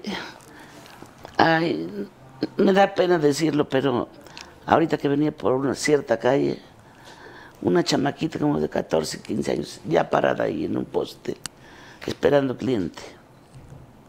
Eso es triste. Y ya vemos amas de casa que necesitamos quien nos ayude para nosotros ir a trabajar. Claro. Y no les gusta trabajar, ¿no? Entonces es muy triste todo eso. Sí, es muy triste. Y nosotros, pues lo hemos logrado. ¿Tres? Sí, y a base de muchísimo esfuerzo. Muchísimo esfuerzo. Pues, ¿qué te puedo contar a ti? Si también trabajas lo mismo. Pues sí, le chingamos. Que no dormimos, ¿verdad? Le chingamos, Paquita, le pues chingamos. Los tres le chingamos. Está así cañón. Es. Dice que ¿cuándo vas a Chihuahua? Dice Sonia. Sí, acabo de ir. ¿Acabas de estar? Uh-huh. Dice que Liz Rodríguez me dice que es el sábado. Luz tiene la culpa de todo. Perdóname. Es el sábado tu presentación, Paquita, disculpa. Yo nomás te vi. Ah, no, que sí, que el viernes es el concierto, ya. Bueno, el 19, ¿cuándo es? ¿Cuándo es 19, chica? Hoy estamos 16, ¿no? Hoy es 16. Miércoles 17. Jueves 17. Viernes 18. Es el sábado. Es el sábado, Luz. Inútil. ¡Inútil! ¡Ay, lo adoro! ¡Bravo, Paquita! ¡Bravo! Tú siempre dices lo que a uno le cuesta un chingo de trabajo decir. Vuélvele a decir. ¿A poco te pasa enseguida? ¡Otra! ¡Otra! ¡Otra! Oigan, que saquemos el... ¿Quieres un tequila, Paquita? Échalo. Échalo. ¿Tú? Yo no. Ay, si ahora sale con que tú no, ay, no tomas. Se apriete. No se apriete. Dice, toda una mujer guerrera, Paquita. Que cante, Paquita. Pues claro que va a cantar. Me da pena que platiquen sus penas. Ay, no. A ver. Dice, ¿quién dice Vilmer no sé qué? No, pues estamos hablando de nuestros... logros. Yo creo que es necesario platicarlo, ¿no? Es un desahogo para nosotras y para toda mujer poderle platicar a quien sea, no simplemente a la que crees que es tu amiga, ¿no? A quien sea, platícale. Creo que es un desahogo para el alma. Así es. Que sí. Tú lo haces además. Y no es por presumir, no es por presumir, pero uno se parte la madre bien partida. Pues sí, la madre bien partida. No, claro que sí. Es muy complicado. Yo, por ejemplo, desde que yo supe que estaba embarazada, yo tenía 18 años. Entonces, fue algo complicado decir cómo me va a tachar la gente. Digo, la gente es tan cañona que te pones... O sea, cabrona, quiso decir. La verdad. O sea, que ya te ponen una etiqueta automáticamente. Ahí está, es la no sé qué. Bueno, les consta, no tienes pruebas o lo que sea. Oye, no. Paquita, pues tu este es triple. Sí, este es triple. Poco a poquito. Para que salgas hablando más de aquí. Salud, salud, salud. Para que te vayas a la Cámara de los Diputados. Oye, pues tómale. Tómale. Aquí sí no puedo fichar, ¿verdad? Aquí con Paquita no puedo fichar. No me puedo hacer güey. No. Pues... Y ayer fue mi aniversario. Cumplimos un año con este programa. Paquita. Pues estamos muy contentos. Estamos muy contentos. Que te encanta el tequila añejo, dicen. No, no es cierto. ¿Cuál te gusta? Sí me lo tomo de vez en cuando, pero no a emborracharme. No, pero sí. Con el que me emborracho es con el coñac. ¡Ay, coñac! ¡Bien! Pero no, ya tengo tiempo que no lo hago. Oigan, Paquita, todo mundo que te ama, Paquita, un súper talento mexicano, Paquita, número uno, la amo. Bueno, tu primer amor fue complicadísimo, Paquita. ¿Te acuerdas cuando me contaste tu primer amor? El segundo eras también. Una chamaca. Pues sí, pero un sufrimiento tremendo cuando... Supe que era casada. No se lo deseo a nadie. Sufrí mucho. Pero yo creo que las brujerías a veces hacen efecto, ¿verdad? ¿Hiciste? Porque la señora de él, yo creo que me hizo brujería para que lo dejara. Ah. Y lo logró. Me vine aquí a México. Es cuando te viniste, ¿verdad? Así es. ¿Tuviste hijos con él? Dos. Y agarraste a tus chamacos y te viniste... Sagüecito, ¿qué esperabas? ¿Que los dejara tirados? No, hombre. Pero eras una chamaquita. Pues sí. ¡Ay, eso, Paquita! No. ¿Pero qué dijiste? Yo ya... No, pues voy de aquí. Encontré que mi hermana cantaba, porque me fui un año allá a Chicontepec. Entonces me regresé a ver a mi madre, bueno, a mis dos madres que tenía yo. Y le pedí permiso porque al señor. ¿Te cría tu tía también? Mi tía Lucía, sí, me creo. Sí. Entonces encontré que mi hermana cantaba, empezamos a cantar. Y las señoras y los señores cantan muy bonito. Váyanse a México. Pues sí, nos metieron la idea y de ahí me vine a México. ¿Alcanzar a tu hermana? Con una persona que era periodista y dijo, yo conozco al señor Guadarrama de la prensa y el señor debe conocer algún restaurante ahí que canten. Y todo.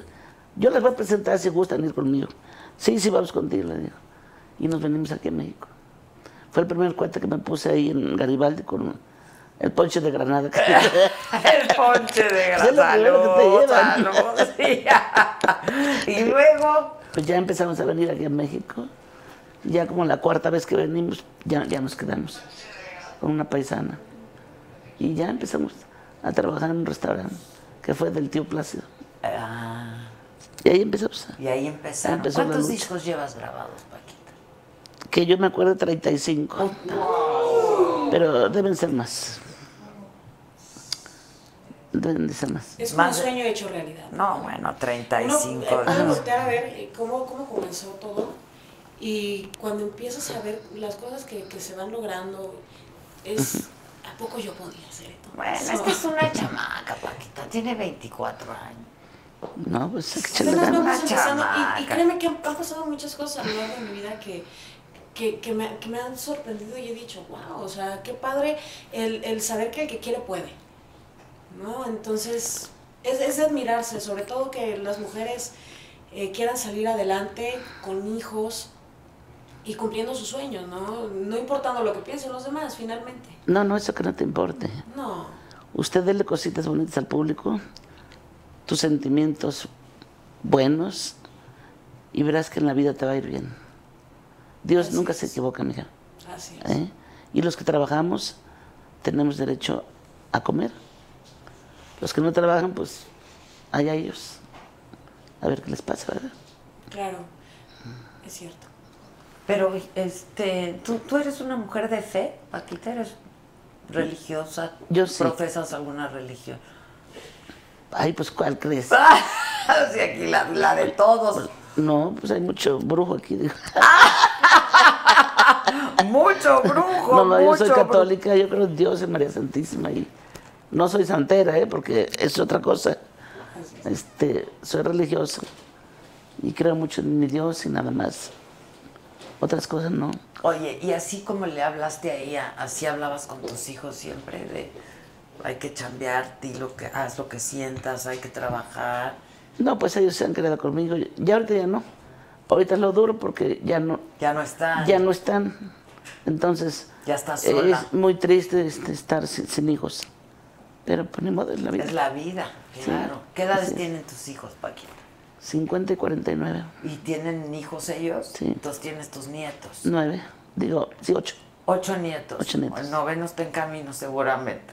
No, es una niña de 5 años, 6 años. Ah, ok, sí. Ok. Y ¿y cómo eres de abuela? Pues yo los quiero mucho, los adoro. Eres amorosa, sí, los claro. Conscientes. No, a veces los regaño. ¿A poco? ¿Sí los regañas? No, pues sí. No, el niño tiene que entender desde chiquitito. No nada más porque está chiquito, está bonito. No. Chingale, cabrón, órale. Chingale. Sí, a chingarle. Oye, que si nos cantas algo. Sí. Pues échame el mariachi, ¿o qué? Ay, ¿cómo no fue? ¿Cómo no fue ayer con nosotros? ¿Cómo? Ayer festejamos en Garibaldi. Te hubiera ido. Ah, estabas con Gloria Trevi, yo lo vi. No, ni madre. ¿No subiste una fotografía con Gloria Trevi? No. ¿Quién era? Ay. ¿O ella la subió? Sí, pero no. Ella la subió, yo creo, felicitándonos. No fue entonces por el aniversario. No, ayer lo que hicimos, nos trepamos en el turibús. Y entonces estuvimos haciendo muchas paradas y acabamos, bueno, nos detuvimos en Garibaldi, y recogimos al mariachi Juárez de Juan Gabriel. Ah, mira. Buenazos. Muy buenos. Muy buenos, estuvo bien divertido, pero pues no, aquí te tenemos, no, a ti, te tenemos a ti, ¿qué hacemos? No, pues una mariachi no. No, aquí le hacemos como que la tonadita. Oye, dice, está muy bueno, es que con esto de los memes de Margarita, de que ya renunció a su candidatura, Margarita Zavala, dice... Renuncia Margarita Zavala a la candidatura independiente, se va a la dirección de Pemex, es la única que conoce cómo amanece el crudo todos los días. ¡Qué poca! Ay, la Margarita también es chambeadora, Margarita Zavala, ¿no? La verdad. Y ya empezó el debate chilango. ¿Tú tienes candidato? No. ¿Ya? ¿Pero vas a votar? No sé. ¿Dónde vives tú ahora, Paquita? En todos lados. ¿Pero dónde tienes tu casa? Sí, aquí en México. ¿En México? ¿Pero en qué parte? Tengo en México, en Jalapa, en Alto Lucero, San Miguel, Guanajuato. Así ando para allá, para acá. ¿Y a dónde te gusta más estar? Ay, ¿dónde sientes pues más casa, tu casa? México. En México. México. Y en Jalapa, pues es mi tierra allá. ¿Allá naciste tú? Allá nací. En Alto Lucero. En Alto Lucero. Sí. Pero... está bonito todo. Todo es bonito. ¿Qué? Tú eres bonita, mira, Paquita. ¿Por qué tú ves todo bonito? Pues yo creo que sí, porque cuando no traes maldad en ninguna clase, yo no siento ser mala. Entonces, me gustan las cosas naturales. Acabo de ir el sábado, no, el lunes. ¿A dónde? Domingo. El domingo trabajé acá en Michoacán. Vieras qué fincas de aguacates. Me quedé enamorada de eso. Enamorada me quedé. Por lado y lado. Y los cerros llenos de aguacates y todo. Lo que es disfrutar de esas cosas de la vida, ¿no? Así es. De las cosas pequeñas. Sí, de las cosas pequeñas. De las que nos da Dios. Así es, así es. Pues Sofi, te deseamos suerte, te agradecemos mucho que hayas venido, échale ganas, como dice Paquita. Claro. No será la última vez que sepas de mí. No, ¿verdad que no, muchachos? No. Pues ahora que ya obtenga la diputación. A ver si exacto. Claro. Exacto. Por favor, exígeme, Adela. Yo voy a ser la primera en pedirte que me exijas. Ya verás.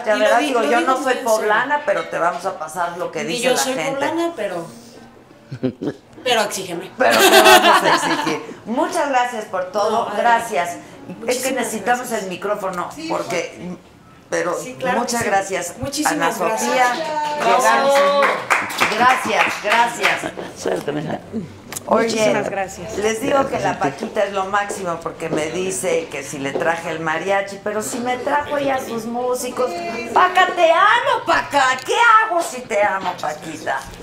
Han sido muchas conversaciones muy lindas que hemos tenido tú y yo. No, yo te quiero mucho. Yo también. Lástima que no te puedo haber seguido, pero cuando te veo con mucho amor. Sí, igualmente. Pero además te admiro, siempre te admiro mucho, te respeto mucho. Igualmente.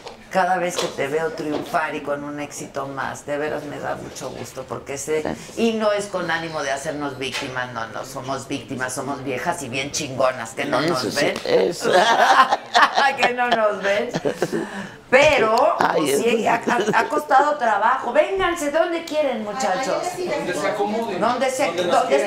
Aquí, donde estén cómodos. Hola, gracias por venir. Muchas gracias por venir. Buenas noches, bienvenidos. ¿Quién los invitó? A mí me agarraron aquí afuera. Tú les presento aquí a la doña Paquita, ¿eh? Como si no se conocieran. ¿Cuánto tiempo llevan trabajando juntos? Uy, ya varios años. ¿Muchos años? 12 años aproximadamente con la señora. ¡Ay, qué padre! ¿De dónde son ustedes? Yo soy de Teciutlán, Puebla, pero vivo hace 25 años aquí en el DF. Ok. Chilango siempre. Chilango, ¿y tú? Yo he estado de Puebla. ¿También de Puebla? ¿Y hace cuánto estás aquí? Pues ya tengo unos 10 años. ¿Y van con la doña a todos lados? No más él. Sí. Ok. Y cuando se requiere, pues los agarramos de aquí afuerita. Sí, tenemos tarjetas. Exacto. ¿Qué es se siente trabajar con esta mujer? Pues yo personalmente puedo decir que ha sido la artista más grande con la que he tenido oportunidad de trabajar. Hemos tenido muchos viajes, muchas experiencias, ya saben, las anécdotas esas de las películas, ¿no? Y lo más emocionante es también conocer a, igual dentro de esto, ¿ok? Perdón, ¿quieres? Yo lo detengo para que estés cómodo, ¿quieres? Gracias, muchas gracias. Sí. Ok, bueno, pues en general las experiencias son muy padres, trabajar con una artista tan grande. Pero además una profunda admiración, ¿no? Yo creo, una mujer así con esa tenacidad y con ese ahínco, ¿no? Así es, sí, tantos años, digo, 45 años de carrera. Sí, no, yo creo que sí traes mal el dato de 35 discos, ¿eh? No, es que no grabé luego. Es que no hace uno por año, tal vez es eso, ¿no? Sí, pero igual deben ser más. Dos o tres. Sí, yo creo. Dice, de hoy en adelante, ya no se burlen de mí, muchachos, ya, no me molesten, por aquí me están molestando. Dicen, yo voy a sacar mi sotol para disfrutar a Paquita. Saludos. Ya, déjenme en paz o me voy, me están molestando aquí. Todos me están molestando aquí. ¿Quién más? Todos admiramos a esa cabrona de Paquita. Oye, pero dime, ¿eres cabrona? En partes, yo creo que sí. No, a ver, todos tenemos un poquito de todo. Sí, pero tú eres una mujer bastante generosa y buena, ¿no? Sí. Si te has pasado de buena. La gente, bueno, hay los que viven alrededor mío dicen que soy mala. Eso así pasa. Así pasa porque pues estás al contacto y la gente agarra confianza, ¿verdad? Sí. Pero no te lo dicen a ti. Se lo dicen a los demás, ¿verdad? Sí, es una cabrona. Pero quisiera que tuvieran suficientes para decírmelo a mí. Exacto. Lo que les duela que me lo digan a mí. Exacto. ¿No? Que sí, anden por allá, que no lo anden diciendo por ahí, ¿verdad? Oye, pero con los hombres fuiste re buena, pues por eso te fue como te fue, ¿no? No, pues, con algunos sí fue buena.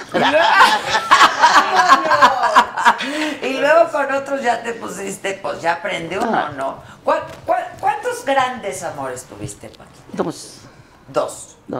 ¿Tu primer amor, el papá de tus hijos? El papá de mis hijos. ¿Y luego? El segundo. El inútil. Tuve cuatitos de él, pero que se murieron. Y mi sobrina que me la dio mi hermano, porque estaba muy enferma. Entonces la adopté yo, junto con mi esposo. Y esos son los hijos que tengo. Ya. Nada más. Pero tus dos grandes amores fueron tu primer marido y el segundo. Así es, sí. Papás de tus padres, de tus hijos. ¿De qué se murieron los cuates? De que estaban vivos. No, pues sí, pues qué pregunta tan pendeja, ¿verdad? La mía, la adoro. No, resulta que cuando yo estaba embarazada, yo iba a Popopar a hacer unas comidas allá, desayunos y cenas para los maestros. Entonces me embaracé y ya me vine aquí a México cuando terminamos. Y seguí. Y un día llega mi madre, bien enferma. Y le abro la puerta, me tocan y le abro. Y dijo, hija, vengo muy enferma. Le digo, ¿qué tienes? Ya me dijo que tenía. Dije, seguramente es esa cochinada de azúcar, ¿verdad? Y sí, es la diabetes. Pero ya la llevé a la prensa y con un doctor. Y la atendieron y me la dieron de alta. Cuando estaba en la casa, otra vez se me enfermó y la vuelvo a llevar. Ya no salió. ¿Ya no salió? Mi madre tenía la pena de lo que decía yo con mi hermana, que esa pena que pasaron como 5 meses de que no sabíamos nada de mi hermana. Ella, yo creo que una pena y un coraje o un gusto, eso te hace enfermarte de eso. Sí, entonces, un disgusto, mi madre, una emoción. Eso es lo que tenía, yo creo. Y bueno, Dios se la llevó. Entonces ella murió el día 11 de diciembre. El 11 y el 26 nacieron mis hijos, los cuatitos. Y el 29 se murieron. Así es que fueron unos golpes muy fuertes. Muy fuertes. Pero estabas muy jovencita entonces cuando muere tu madre. Ya tenía unos 30, yo creo. Pues, bueno, igual. 32. Joven. Ella murió muy joven. Sí, murió joven todavía. Entonces, pues ya... Es lo que decía de mi hermana, que había sufrido mi madre una pena y... Sí. Pues a veces tienes que despapitar las cosas como son. Sí, claro. ¿No? Pero qué bueno que se reencontraron y se dijeron sus cosas. No, no, no. Yo no sirvo para eso. ¿No? No. Cuando me enojo te doy un cachetadón. Ah, no me ando con... Sí, son muy pocas las veces que yo he logrado eso, pero... Pero sí. Rata de dos patas, dicen. Ya déjenme en paz, déjenme en paz. Por favor, que me dejen en paz. Salúdame, Adela, dice Gabriela Briseño. Te saludamos con mucho gusto. Gracias. Richard Hernández, Pablo Arteaga, Ian Pasarán. ¿Que cuándo vas a abrir tu lugar en la Guerrero? Ya andamos en eso. ¿Por qué cerraron, Yo voy a contestar, pero ya no. No, andamos en eso, con los permisos. Oye, hasta en la cárcel estuviste una vez, unas horas. Ay, pasé por ahí. Había que pasar por ahí, te faltaba eso en la vida, ¿no? Eso me faltaba, pero hubiera sido con provecho. Sí. Así nada más, no. Sí, no sabe, la verdad, ¿no? Con ganas que le dan a uno luego de matar. ¿En qué momento empezaste a cantar en contra de los hombres así como cantas tú? Ay. O sea, ¿cuándo encontraste que esa era tu vena? Como en el 79. Cuando abrí mi negocio. Cuando abriste el negocio. ¿Por qué? Sí. Porque la gente le encanta. A los hombres les encanta que les grites que son unos inútiles. Es que, lo juro, que los hombres se la piden, ¿verdad, Paquita? No, sí me la piden. Se la piden los hombres. Dime inútil. ¿Qué? ¿Qué dijeron? Por suerte en primera fila. Dile, dime inútil. Sí, ahí comencé a cantar. El cheque en blanco, precisamente. El cheque en blanco. Sí, y gustaba mucho a las personas. Y tenía un amigo, Jesús Valdovinos, que me pasaba las canciones de Chelo Silva. Y me empezaba a aprender más. Y todo eso cantaba yo. Y pues tenía reacción de la gente, pues me seguí de frente. Claro. Y y un día venía bajando la escalera y también dije, siempre acostumbraba a tomarme una o dos copas de brandy, ¿no? Para cantar, pero con mi hermana. Ya cuando puse mi negocio, empecé como solista. Y un día estaba parada esperando mi turno, hay una escalerita ahí. Y dije, ¿por qué tengo que tomar antes de cantar? Ahora no lo voy a hacer. Y como un milagro, me subí a la pista, canté mis canciones, las sentí. Dije, ay, bendito Dios, qué grande eres. No, bueno. No necesité la copa para nada. Te daba valor antes. Sentías que te daba el valor para salir al escenario, pero era claro. La brutalidad de la gente que piensan cosas que no deben. Claro. Y ahí aprendí muchas cosas. Fíjate. Sí. ¿Y qué más? Pues cántanos, ¿no? Que cantes la Macarena, dicen. Ay, no. ¿Cuál? ¿Qué quieren cantar hoy? Ay, ¿qué quieren? ¿Cuál quieren?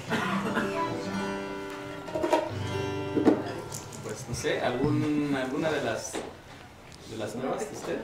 De esa de... No, la de José Alfredo Jiménez, ¿no? ¿Cómo puedo pagar? Toma. Okay. Sí.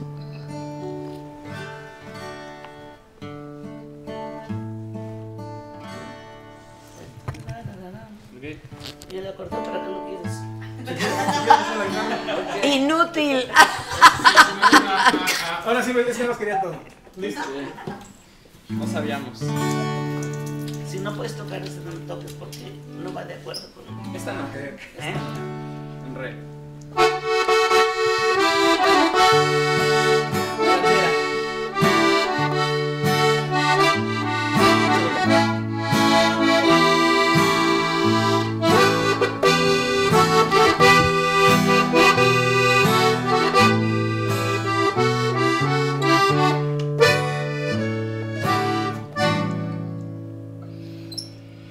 ¿Cómo puedo pagar que me quieran a mí por todas mis canciones? Ya me puse a pensar y no alcanzo a cubrir tan lindas intenciones. He ganado dinero para comprar un mundo más bonito que el nuestro, pero todo lo aviento porque quiero morirme como muere mi pueblo. Yo no quiero saber qué se siente tener millones y millones. Si tuviera con qué, compraría para mí otros dos corazones para hacerlos vibrar y llenar otra vez sus almas de ilusiones y poderles pagar que me quieran a mí y a todas mis canciones. De veras, muchas gracias por haberme aguantado tanto tiempo. Desde 1947 hasta el 2018. Y yo siento que todavía me quieren. ¿Saben por qué? Porque yo he recibido más aplausos que dinero. El dinero, pues no sé ni por dónde lo tiré, pero sus aplausos, esos los traigo aquí conmigo. Esos ya nadie me los quita. Esos se van conmigo hasta la tumba. Y poderles pagar que me quieran a mí y a todas mis canciones. ¡Bravísimo! ¡Bravo, Paquita! ¡Bravo, bravo, Paquita! Eres lo máximo. Sigues sintiendo cada vez que cantas una canción. Sí, somos auténticos. Sí, no, o sea, no te acostumbras, es decir, te sigue doliendo y sigue... Me sigue doliendo y creo que un año más que vas pasando, pues tú tienes cierta edad también, que no sé si has llegado a pensar en ti, ¿verdad? Y ves tantas cosas que dices, ya se me está llegando a mí, ¿verdad? Así es. Y entonces entra la nostalgia. Y yo cuando canto, pues, me llega todo eso. Claro, también. Claro. Sí, de veras. Sí, no, pues es absolutamente cierto. Es una realidad ahí, que ahí está presente, ¿no? Sí, la ley de la vida. Pero tú eres una gran amante de la vida, ¿no? Disfrutas mucho la vida. No, sí, bendito Dios. Tengo que hacerlo. Y de momentos que le regala a uno la vida, ¿no? Así es. Dice, mis respetos para Paquita. Paquita, te amo. Teresa Moctezuma te manda muchos aplausos. Diana Carrión, taco placero para cenar. Saludos a Paquita desde el Carmen, Nuevo León. Bueno, tu lugar empezó siendo una cocina, un restaurante, ¿no? Y tú pues cocinabas. Yo cocinaba ahí, sí. Yo empecé cocinando ahí y cantando, las dos cosas. Pues, sí.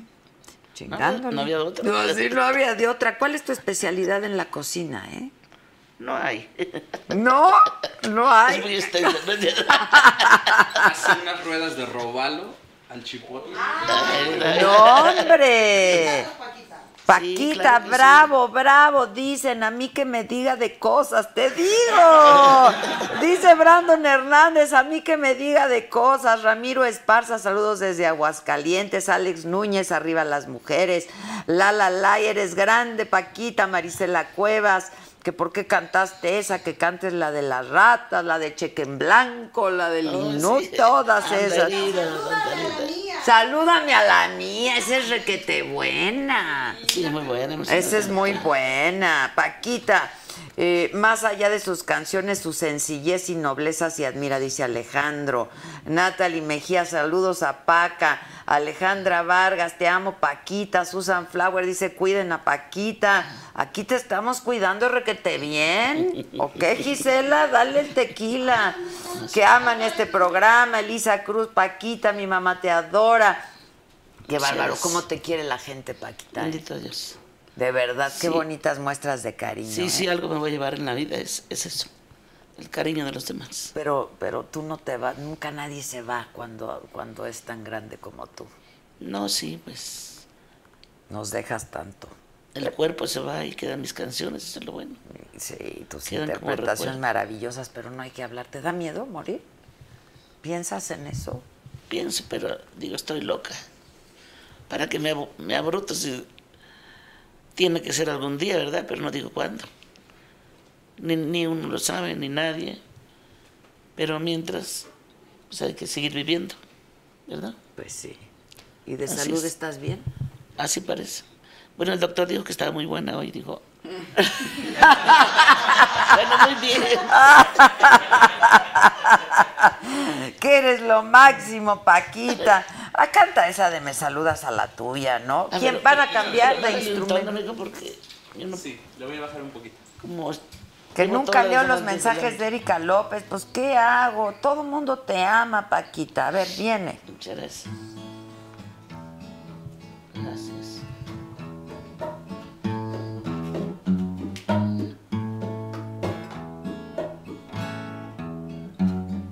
Gracias. Gracias por acordarte de mi madre. Y es que hace bastante tiempo que no me la recordaban con un lenguaje florido. No traigo nada. Gracias. Te agradezco tu cumplido y sin hacer tanta bulla te suplico que también me saludes a la tuya. En la re. En sol, vamos. Espérate. No, re, re. Anillo de bodas que puse en tu mano, anillo que símbolo de nuestro amor, que unió para siempre por toda la vida a nuestras dos almas delante de Dios. Hoy vive sufriendo, no más por mi culpa. Perdona lo injusto que fui sin querer, creyendo que solo con mucho cariño podía darte todo, maldita mujer. Vale. Sale, ¿cuál otra? Estamos en la... ¿Sí? ¿Qué pasó? ¿Qué pasó? El cachito, todos de a cachito aquí. Oye, ¿te gustó tu teleserie? ¿La que hicieron? No la he visto. ¿A poco? Pues sí, No la he visto, no he tenido tiempo. ¿Pero qué te han dicho o qué? Pero fue está muy buena. ¿Sí? Sí. ¿Tú contaste la historia o cómo estuvo? ¿Fue con tu autorización? Ah, sí. Ok. Te hicieron una entrevista. Yo tenía que hacerlo, ¿no? ¿Te pagaron? Un poquito, pero sí. Ah, sí, claro. Pues ni modo que así nomás. No, así nomás no. Pues no, así nomás ya no está uno para eso, ¿verdad, Paquita? Ahora tienes que pagar. ¡Qué horror! Que ahora tiene uno que pagar. Oye, pero entonces no la has podido ver. No, ya habrá tiempo. Pero fue por una entrevista larga, contaste todo. Así es. No todo, pero... El segundo matrimonio, cuando apañaste sí, al hombre con la amante, la otra hija, ¿todo? Ah, es un desmadre. Es un desmadre. ¿Pero qué hacemos? Que el pueblo te quiere, Paquita. Tus canciones, excelente. Queremos, Paquita. Desde San Antonio, Texas. Rata de dos patas, dicen. Como para... ¿Qué? Supe... No entiendo. Paquita, eres grande. Mándale saludos a Paquita de mi parte, dice Cheo. Javi Monsalvo, lo de... No me estén chingando con lo del micrófono, porque... De veras, ya esténse quietos, banda, ya.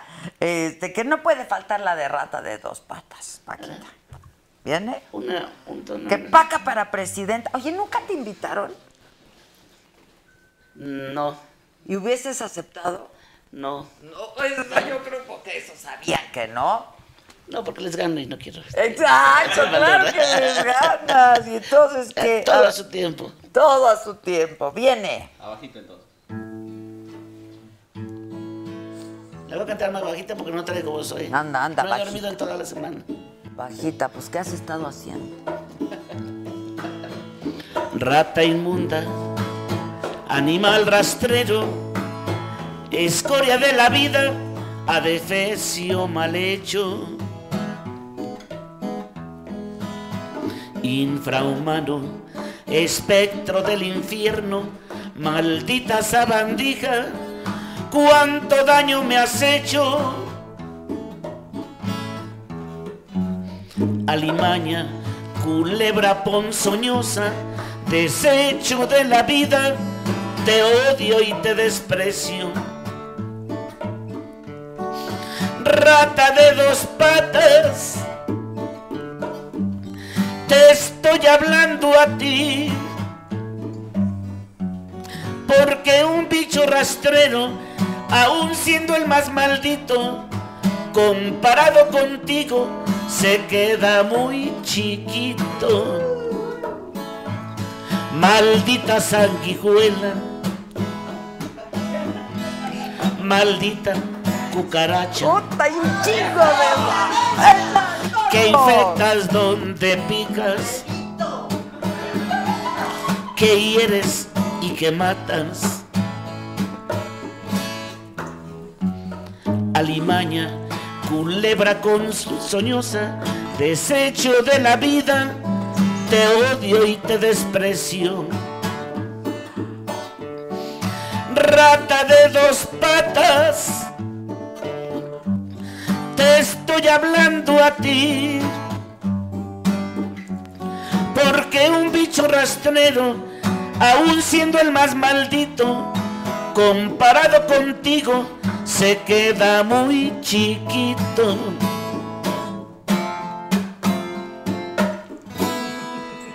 ¡Ay, bravo! ¡Desecho de la vida, chingao! ¿Conoces muchos de esos? No sé tú. Yo un chingo.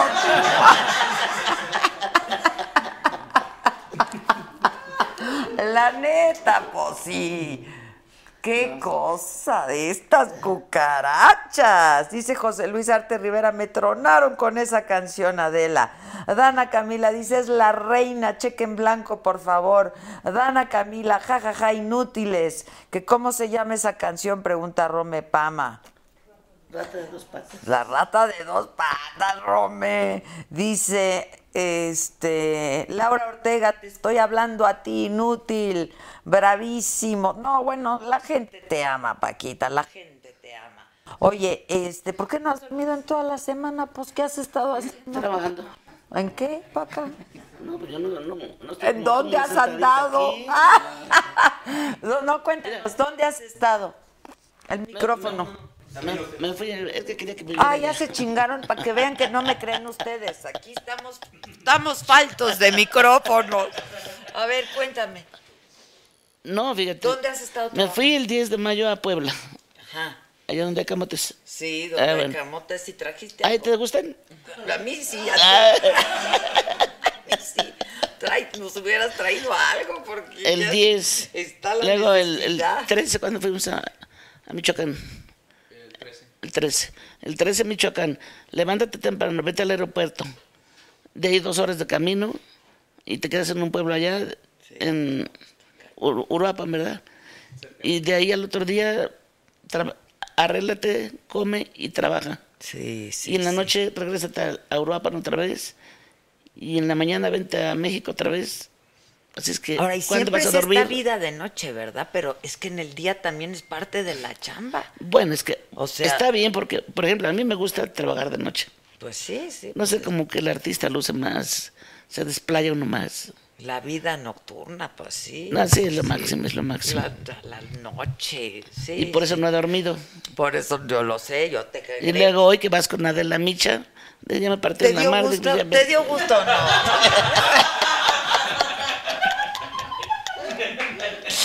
Pero ¿quién te quiere como yo, Paca? Nadie. No, pues, nadie. Yo te quiero un chingo desde siempre, de hace muchos años que nos conocemos, que hicimos una primera entrevista, ¿te acuerdas? Así es. Larga, padre. Sí. Lloramos, nos reímos mucho. Pues cómo es la vida, cómo pues, pasamos la vida siempre. Los capítulos que vas pasando. Así es, los capítulos. Dice, Adela, que ahora sí saca el tequilita. No manches, aquí está el tequilita, mira nomás. Lo tiene guardado. Muchachos, salud. Mira, lo tiene guardado. Salud, muchachos. ¿Es exigente aquí doña Paquita con la chamba? ¡Salud!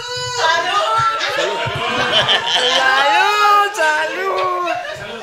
¿Qué tan exigente? Saludos a mi tía Paquita la del Barrio. ¿Por qué te pusieron? ¿Quién te puso Paquita la del Barrio?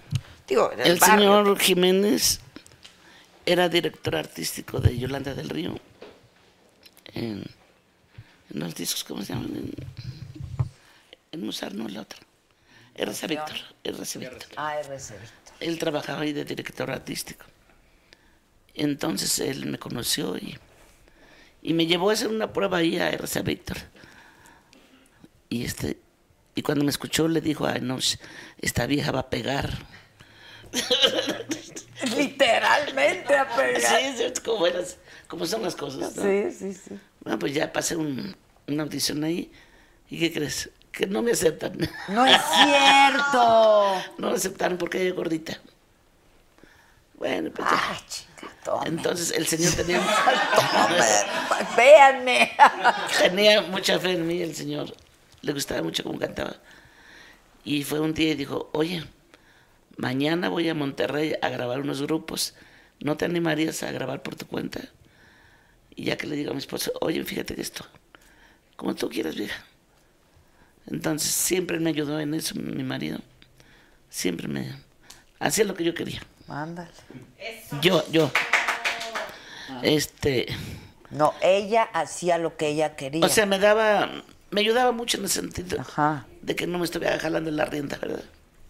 Entonces me fui a Monterrey a grabar mi primer disco, que fue el de Lámpara sin Luz, que le gustaba a Ochoa, ¿no?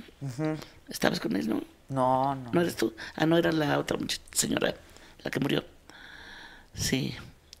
Entonces... Lourdes Guerrero, dices, sí. Lourdes, sí. Soy un poco menor. Pero ¿cómo pelean la edad a las gentes? ¿Se dan cuenta cómo pelean la edad? No. Si ante los ojos de Dios y los demás no se puede engañar. Pues no, pero para acá soy más joven. No, pues, y sigues viviendo. Yo sigo viviendo. La otra ya se peló. La otra ya se peló. Pues sí. Oye, y entonces, te pusieron Paquita la del Barrio. Él me puso. Estaba yo guisando precisamente en mi negocio y que llega, dijo, oye, ya va a salir tu disco, entonces, ¿y qué nombre te voy a poner? pues como soy, le digo Francisca Viveros. Dijo, no, ese, sí, un nombre artístico. Digo, pues ahí pues, me metí a la cocina a mover la comida y que salgo otra vez. Dijo, ya tengo tu nombre. Dije, ¿cómo voy a llamar? Dijo, tú grabaste El Barrio de los Faroles y te llamas Francisca. Y les dicen, a los franciscos les dicen Paquitas. Ya sé, Paquita la del Barrio. Fíjate. Y él me puso ese nombre, el señor Jiménez. Híjoles, ¿y desde entonces? Y, y como que se apenó el señor. ¿Quién sabe que le picó que se apenó porque pensó que mi nombre era vulgar, no sé? Y dijo, ¿de veras te gusta? Sí, me encantó. Pero ¿de veras te gusta? Sí, está bien. Y ahí lo tenías, ¿de veras te gusta? Sí, no, ya me chingando. Sí, ya. No, así se me queda, le digo. ¿Y se te quedó? Y se me quedó así.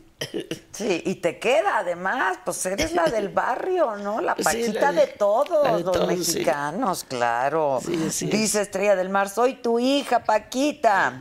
Natalie Mejía, Adela, mándale un saludo, te sigo desde el programa, Natalie Mejía. Desde el programa 1, ya se armó la peda, dice Rubén 83. Oye, tú hiciste un dueto con Arjona, ¿verdad? Ya eso, tú no haces duetos, ¿no? Muy poco, muy poco. Pues hice con Arjona, que fue el primero. ¿Cuál cantaron? No, el primero fue Cheque Peña. Ah. Y luego Arjona. Y luego los muchachos Juan Manuel Serrat. Ay, lo amo. Juan Manuel Serrat. Y luego el otro ¿cómo se llama? Genitalica. Y la otra. Genitalica. Sí, Genitalica. No que le sí, digo. No, la no, el otro español, ¿cómo se llama? Alejandro Sanz. Sí, nada más, ¿no? ¿Cuál cantaron con Alejandro Sanz? Ay, pues ya ni me acuerdo. Tus besos. Tus besos. Saben tan amargos cuando te ensucias los labios con mentiras, con mentiras. Dices que te estoy haciendo daño, con el paso de los años me estoy haciendo más cruel. Pero es que yo nunca sabía. Y ahí se va la cosa. El aprendiz. ¿Y con Serrat cuál? Ay, tampoco. ¿Te acuerdas? Sí, no me acuerdo. Ah, oh, pues es que no. Acordarse de todas. Paquita, ¿qué experiencia fue cantar con Juan Gabriel? Sí. Preguntan. Ay, hermosa. Señorón para mí, amigo. Todo lo hermoso para él. Te querían, ¿verdad? Mucho. Me quería mucho y lo quería mucho. Sí. ¿Y se veían con frecuencia? No. No. No mucho. Pero se sabían que se querían, ¿verdad? Sí. Dice que aman esa canción con Sanz, Paquita para presidenta, para que les cante a los diputados, senadores y los chingue con sus canciones. No, yo los correría yo. Sí, exacto. ¿Que por quién vas a votar, Paca? Pregunta. No se me antoja votar, yo creo que voy a trabajar. Hay un chingo de cosas que hacer. ¿Qué opinas sobre los influencers que te han pegado? ¿Aquí en las redes sociales? ¿O a mí? ¿O a quién? Preguntan. A ver. Oye, ¿qué le cantarías a Trump? ¿Cuál le cantarías de tus canciones a Trump? Ninguna. ¿No desperdiciarías tu tiempo? No. ¿Pero cuál le queda? ¿Todas? No, yo solamente le pediría al señor que quiera México. Nada más, es lo único que le pido. Que quiera México, al mexicano. Y a todos, porque todos somos humanos. Dios nos mandó para querernos, no para hacernos daño.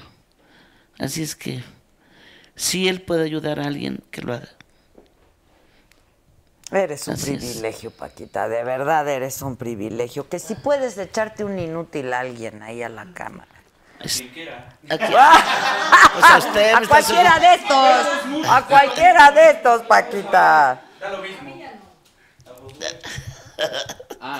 Con confianza, ¿eh? Un me está sonando inútil, ¿no? Sí. Okay, exacto. No, que si se puede echar un inútil. No, echármelo no. Un me está sonando. No te eches a ningún inútil. Ya fueron suficientes. Ya. A ver, viene. Un me estás oyendo inútil. Me estás oyendo inútil. ¡Eso es todo! Pero le sale bien bueno completo cuando dice que me fuera el chino. Ay. Que cante a dueto. A ver, viene. bueno para nada, pa' puras vergüenzas. ¿Sí te llegó?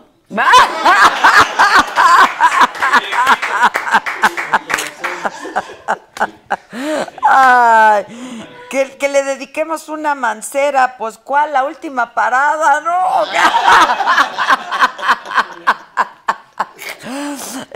A ver, entonces, este próximo, quedamos próximo sábado en el Metropolitan, ¿a las qué?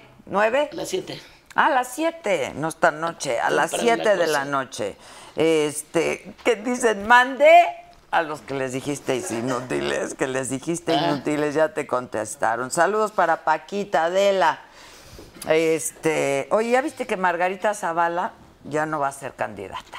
Entonces publicó un video donde dijo que las condiciones de inequidad y la falta de segunda vuelta se impusieron, que hacen inviable una candidatura. Acaba de hacerlo a través de un video, que pues es una candidatura independiente con posibilidades reales de éxito, no existe, que se retira de la contienda para dejar en libertad a quienes generosamente le han brindado su apoyo y que decidan libremente dentro de las opciones probables, que es un poco lo que ya había dicho. Dijo que no hay posibilidad de ganar en esta elección que está polarizada, que no declina a favor de ningún candidato, que a quienes pensaban votar por ella, que lo hagan en libertad, en conciencia, por quien quieran. Dijo que no negoció nada con nadie, que es momento de tomar fuerzas para preparar lo que sigue, y agradeció a quienes han creído en ella. Entonces, lo que yo entiendo es que va a estar igual en la boleta, porque ya están mandadas a hacer las boletas.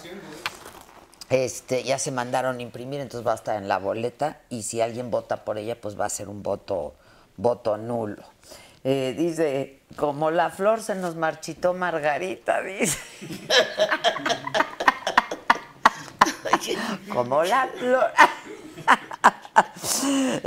Que ya viene el segundo debate. Adela, Paquita, las amo, saludos desde Argentina, que cuando abres tu restaurante ya próximamente. Ya mero, ya mero. ¿Cuánto mero? Ya estás como pues el yo mero, ya mero. Permiso. Todavía siguen. Todavía. Dile, ¿me estás oyendo, inútil? No, pues no, necesito mis permisos. ¿Pero qué? ¿Por qué? ¿Qué pasó? Pues tendré que ir yo personalmente. ¿Había algo en no orden? No, más una escritura que estaba puesta mal algo. Pero pues ya sabes. No, pero hay que abrir el lugar. Dice Richard Hernández, dice mi papá que él sí le llegó el mensaje. Dice Tony Sniper, a Paquita la política le vale madres. Así es. La Viebel dice, Paquita, me acuerdo cuando se metió al jacuzzi con el gordo de Molina. ¡Ah! Cuéntame eso, por favor. Ay, ¿no lo viste? No. No, sí, está bien. No, quedó bonito. Estuvo quedó bonito. Sí lo vieron, ¿verdad? ¿Qué tal estuvo? Ay, búscalo en el...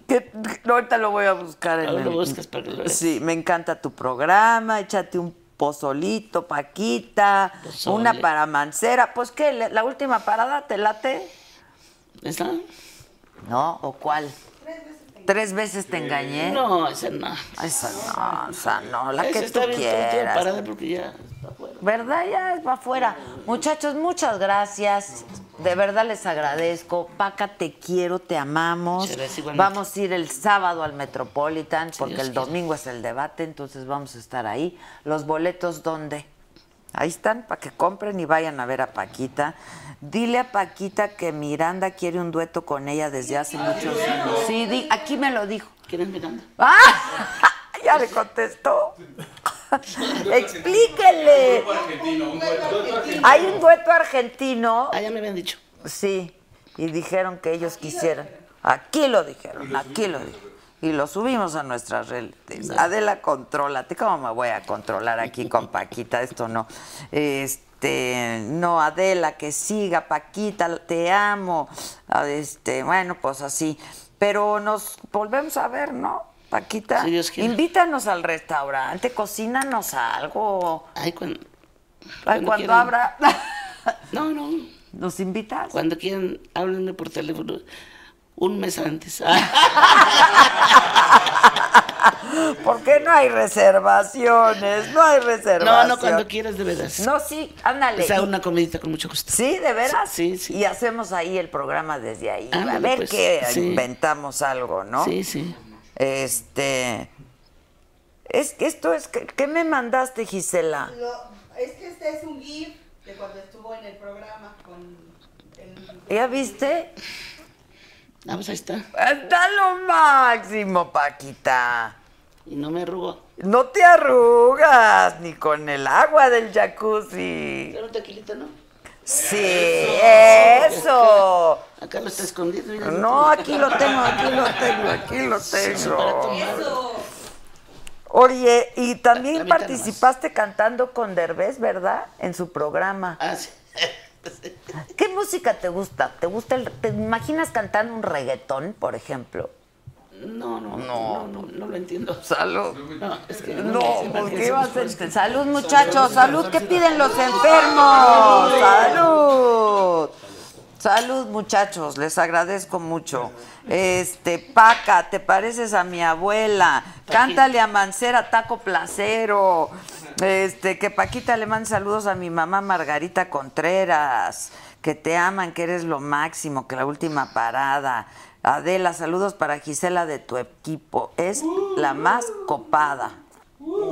Es súper... Coplada, yo creo que dicen. No, yo digo que dicen coplada. Que siga este desmadre hasta la mañana. Salud, salud, salud, salud. Tinder, Adela, chúpale, Adela. Dile que le regalo a mi esposo. Paquita, que si harías un dueto con Maluma. Sí, Paquita, sí. Pues sería cuestión de ponernos de acuerdo. Ay, sería... No, es que las cosas no se hacen nada porque se dices. No, se hacen cuando la gente lo quiere. ¿No? Claro. Hacer cosas bonitas. Hacer cosas si bonitas. Vas a darle algo al público, darle cosas bonitas. Así es que se piensen primero. Pues sí. ¿No? ¿Pero te lo han propuesto? No. ¿El Maluma Baby? No. ¿Qué has lo... Está bonito el Maluma Baby. Ya lo vi. ¿Y qué? No, pues un muchacho joven, guapo. Guapote. Eso. No quiere decir que yo me entrometa en sus cosas, ¿verdad? No. ¡Ah! Ahora sí que cada quien sus cosas. No, pues es que mi artistía es una cosa y lo que ustedes, sus ojos ven, es otra cosa, ¿verdad? Pues sí, tienes razón. Pues no por ser guapo nomás, ¿no? No, pues es suyo, ¿no? Exacto, es suyo. Dice que vayas a Canadá, Paquita. Ay... Así o más chingona mi Paquita, saludos desde Kansas. Adela, te amamos. Adela, son súper par de viejas chingonas, eso sí que sí. Que son fans, que saludes. Bueno, pues toda la banda que te ama, Paquita. Y yo te amo más y te agradezco mucho porque sé que estás cansada que estés con nosotros. Mucho, te quiero mucho, Paquita, gracias, de verdad. Gracias. Sí, Paquita y Maluma, baby. ¿Qué te echas para la última parada? Cheque en blanco. Bueno, lo que quiera ella, chingada. Aquí manda Paquita. Hoy aquí manda. Última parada.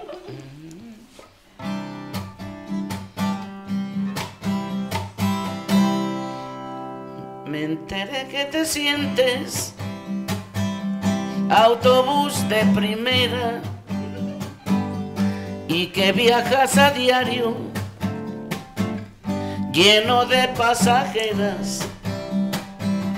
Ve que no han descubierto que están lisas tus llantas, que si vas de subida tu motor ya no aguanta, que te fallan los frenos cuando vas de bajada,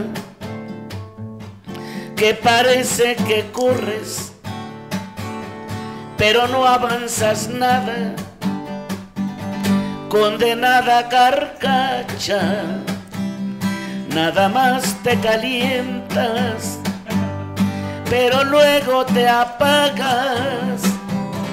Dile a tus pasajeras que te esperen sentadas, que precisamente anoche conmigo tuviste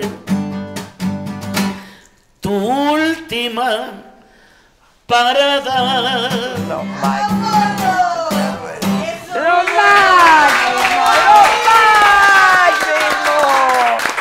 Paquita es lo máximo, dicen, eso chingao, esa le queda a mi marido, perro, dicen. Paquita Love, gracias Paquita por dedicarnos tu tiempo, tu voz y tus canciones, sí, de verdad que sí. De verdad que lo agradecemos mucho. Mira, Omar Rodríguez desde Denver, Colorado. Eso duele, dicen, me encantan sus canciones. ¿Esa de quién es esa canción, por ejemplo? Ay, que te las deben de hacer. ¿De Toscano, verdad? Pero las hacen para ti especial, porque pues, solo a ti te quedan. Sí, sí, solo a ti te quedan. Todo yo. Todo tú. Mira, desde Brooklyn, Nueva York, saludos a Chuy en Pachuca. Eso, Paquita. Adela, una rola. Bravo, buen programa. Saludos desde Canadá. No, pues todos te dan las gracias. Paquita Baby. Está bonito el Paquita. Así como el Maluma Baby, el Paquita Baby. Que eres una chingonería, Paquita. Sí, eres una chingonería. Fuertes aplausos para vos. La próxima en tu casa, ¿no? Ya vas con el pozolito, hay lo que nos quieras cocinar. Pozole. No, pues aquí dijeron. Corriente. No, pinche corriente. Yo soy del barrio igual que tú. Soy del barrio igual que tú, Paquito. Lo que sea, bueno. Ay, lo que te quede bien. Nuestra cocina mexicana es lo máximo. Exacto. Pues muchas gracias. Gracias, Paquita, muchachos. Muchas gracias.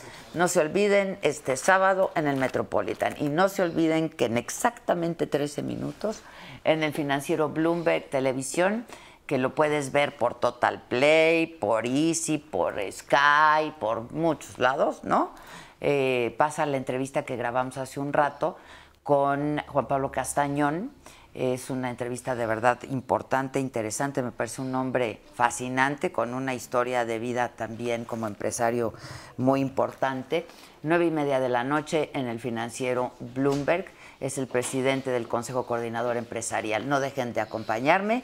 Y mañana no hay saga, entonces si no vieron el programa de hoy, pues ya lo ven. Si no vieron el de ayer del aniversario, pues ya lo ven. Y como ya estamos en el podcast, nos puedes oír desde el gimnasio, desde la oficina, desde el jacuzzi. Pues así. Es una cosa muy linda ahí con el gordo ese.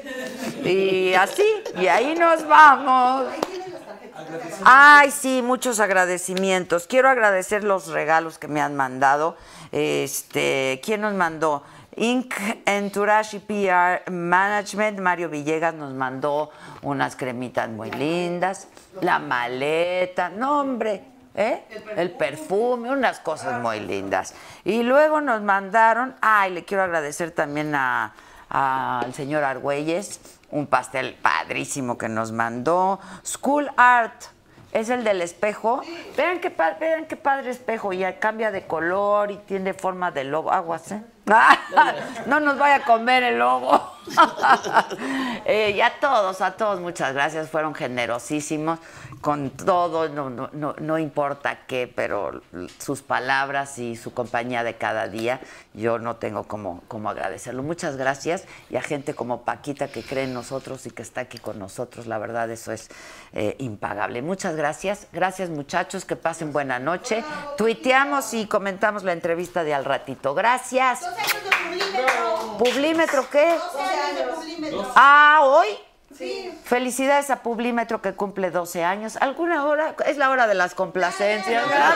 ¿Alguna otra cosa? Vámonos ya, bravo.